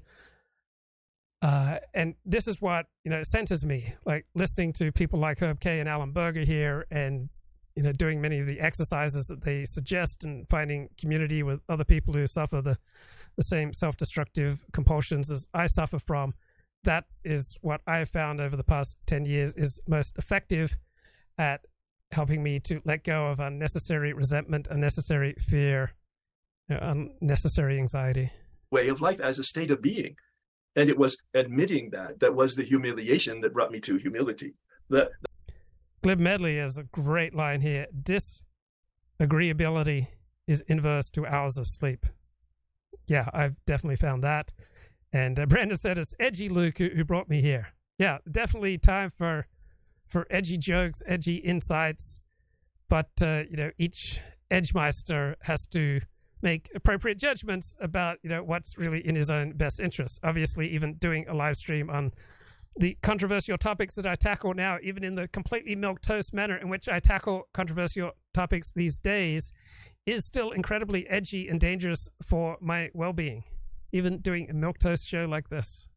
That sense of complete defeat. And then, Alan, you made a wonderful comment about integrity. And I could... Edgy Luke brought me here. I stayed for the animus. It's like people who told me they used to look at my old blog. They came for the porn gossip, but they stayed for the Torah commentary. Connected it to Bill's suggestion in how it works, that it's about rigorous honesty. Now, I was able to do honesty in the beginning. Over time, it became more rigorous. But that's because I had accountability. Again, bringing in that humility. I really need help. And it's, in this case, it's... So I'm striving towards more honesty, but I don't mean by that, you know, more honesty about other people's shortcomings, right? I mean, more honesty about, you know, my own struggles and my own failures and my own shortcomings. Human help. I needed a sounding board for transparency. And the combination of these kinds of things over a long period of time was transformational. So that's my experience with it. I mean, Herb K says that it verges on the impossible to have recovery if you don't get decent sleep. And I would add, it verges on the impossible to find recovery from negative compulsions if you don't, you know, integrate and connect with other people. Thank you so much, Herb. All right, let me grab Roger and remove. Oh. Herb, you are one eloquent son of a gun, man. I gotta tell you, I love how you express yourself so much. As Mary, my wife, Mary Catherine Bridget Flanagan said, Herb. So the host of this show, Alan Berger, is a psychologist. This guy, Roger Andes, is a therapist. Herb K is not a psychologist, even though he did graduate study in it. I think he has a master's degree in psychology, but he's not a psychologist or a therapist. He is just someone who does seminars on the 12 steps and has 40 plus years of sobriety from alcohol. Kiss the Blarney Stone. That's a great way to put it. That's a great way to put it as well. Thank you, both Alan and her, for that. Gosh, I had some comments prepared, but you guys have stimulated a whole bunch of other connections and associations here, so I'll Autistic Marriage says, I watched Debbie Does Dallas solely in the role of the social commentator. I think I watched Debbie Does Dallas 3 and was viscerally moved by it while my father was in the next room, you know, studying the Bible, right? That's how out of control I was. I was engaged in autoeroticism to one of the versions of Debbie Does Dallas with like an open... Now, I was in the living room. My dad was in the kitchen. There was no closed door between us. You know, thank God he didn't walk in on me. But, you know, when I think about that, it's like, yeah, I was pretty out of control. I'll stumble along as best I can here. I will start. Alan, you had mentioned the importance of acceptance. Do people in LA still smoke cigarettes after AA meetings? Yeah. So AA meetings are meetings for people who are sex addicts who are trying to quit drinking. All right, so huge amount of screwing around, you know, after AA meetings, and large amount of cigarette use and coffee use and candy use. So it's usually a good strategy to try to, you know, tackle first the addiction most likely to kill you, and if to give yourself the strength to do that, you need, you know, candy, coffee, cigarettes, screwing around. That seems to be what happens. So, yeah, I love that description of AA. See, room full of sex addicts who are trying not to drink. Because clearly that's a big part of what step one is about. It's about alignment with reality, as you mentioned, Alan, and it's about acceptance. As part of that alignment, it's about acceptance of reality. And as I've heard you mention numerous times before, Alan, that one of the paradoxes that's implicit, at least in step one, is in admitting powerlessness. Admitting powerlessness allows those struggling with alcoholism and drug addiction to move to a more empowered position. Right. So outsiders of 12 steps find this perhaps the most ludicrous part of 12 steps is admitting powerlessness as an escape from responsibility. But for some people, right, it is the beginning of responsibility because they're able to let go of the self-hatred. They're able to internalize this notion that they didn't, you know, choose to be addicts, and they didn't choose to, you know, lose control, so they didn't have to hate themselves and loathe themselves and to turn away from the destruction that they have done. But by accepting this framework of powerlessness, they are then ironically able to recognize that they've done a tremendous amount of damage in their life, and they start to clean it up because it's much easier for them to tackle this out of control addiction with this powerlessness language. So it's incredibly off-putting, but that which sounds good doesn't always do good, and that which sounds bad isn't always a bad idea. There are all sorts of crazy, nutty, dispiriting, offensive ways of looking at the world that help certain people in certain situations. And this notion of, you know, we're powerless over our addiction to underearning or to alcohol, that seems to help certain people in certain situations, even though it drives the normal person, you know, crazy. It's the most absurd thing ever. Not in terms of self with a capital S or ego with a capital E, but in terms of subservience to... 40 sounds like you narrowly avoided what could have been a sticky situation. Yes. And I mean, it kind of like killed my father, like the poor man. Is the criticism of Sexaholics Anonymous from other 12 groups that there is no end game. Yeah, there's a dramatic difference in the happiness levels of people in the sex 12-step programs and other 12-step programs. So generally speaking, people in AA, Narcotics Anonymous, most other 12-step programs, they're pretty happy, you know, humorous people, you know, who frequently exude a lot of joy. But overwhelmingly, the mood in 12-step sex programs is downbeat, discouraged, dour. It just rarely do these programs have the other joy. It seems to be, some people would say, oh, it's the, you know, the graduate school of addiction programs. But yeah, for most people, it seems like the 12-step sex addiction programs, they have to work a lot harder. It's a lot more challenging. You just don't find the same consistency of joy and laughter in the, and there are about a dozen 12-step related sex addiction programs that you do in something like AA or NA. Reality. Serving reality as best we understand it. Serving truth as best we understand it. Not easy to understand it. You know, we all have blinders. We all have blind spots. We all have, you know, what I will call in this moment characterological distortions, right, of reality. Our ego needs C to that, right, and our defenses C to that. Reality can be an incredibly challenging and difficult thing to discern. But as we become more humble and as we recognize that, I think we become more able to see more and more of reality as we go. In a chapter 4 of his book, How to Raise Your Self-Esteem, called Learning Self-Acceptance, Nathaniel Branden wrote, if the essence of living consciously, that Alan just referred to, is respect for facts and reality, then self-acceptance is its ultimate test. Now, why is that? When the facts we must face have to do with ourselves, living consciously can suddenly become very difficult. Here is where the challenge of self-acceptance enters. Self-acceptance asks that we approach our experience with an attitude that makes the concepts of approval or disapproval irrelevant. Instead, the desire is to see, to know, to be aware. I'll say that again. The desire is to see what's going on with us, what our consciousness is about, what our defenses are about, what our patterns are about, to see, to know, and to be aware. Now, to be self-accepting does not mean to be without a desire to change, improve, or evolve. The truth is that self-acceptance is a precondition of change. Now, that's an... So I've always had this tremendous prejudice against, you know, anything to do with self-esteem. But the first writer on self-esteem who I respected was Nathaniel Branden, who's being quoted here. So he was an acolyte of Ayn Rand. He had a, you know, long ongoing affair with Ayn Rand while he was married to someone else. And he's written some important books on self-esteem. Can't believe I'm saying that. And often a very confusing idea. In a form of therapy called Gestalt psychotherapy, there's an idea called the paradoxical theory or the paradoxical rule of change, which is in order to change, we need to more deeply become aware of. And how would my father have reacted if he walked in on me masturbating to pornography? He would have had just such pain. It would have been like a stab in the heart. He would have been devastated. He would have been worried. He would have lost sleep. It would have been just so incredibly painful for him. And I would have been a tad embarrassed. It's not really a state that you want your father walking in on, or your mother. I mean, George Costanza, right, had that episode where he came over to his parents' house and they weren't there. So he's like looking through some magazine like People, and then one thing leads to another. And then his mother comes home and walks in on him, and his trousers are down and he's kind of off balance when she walks in on him.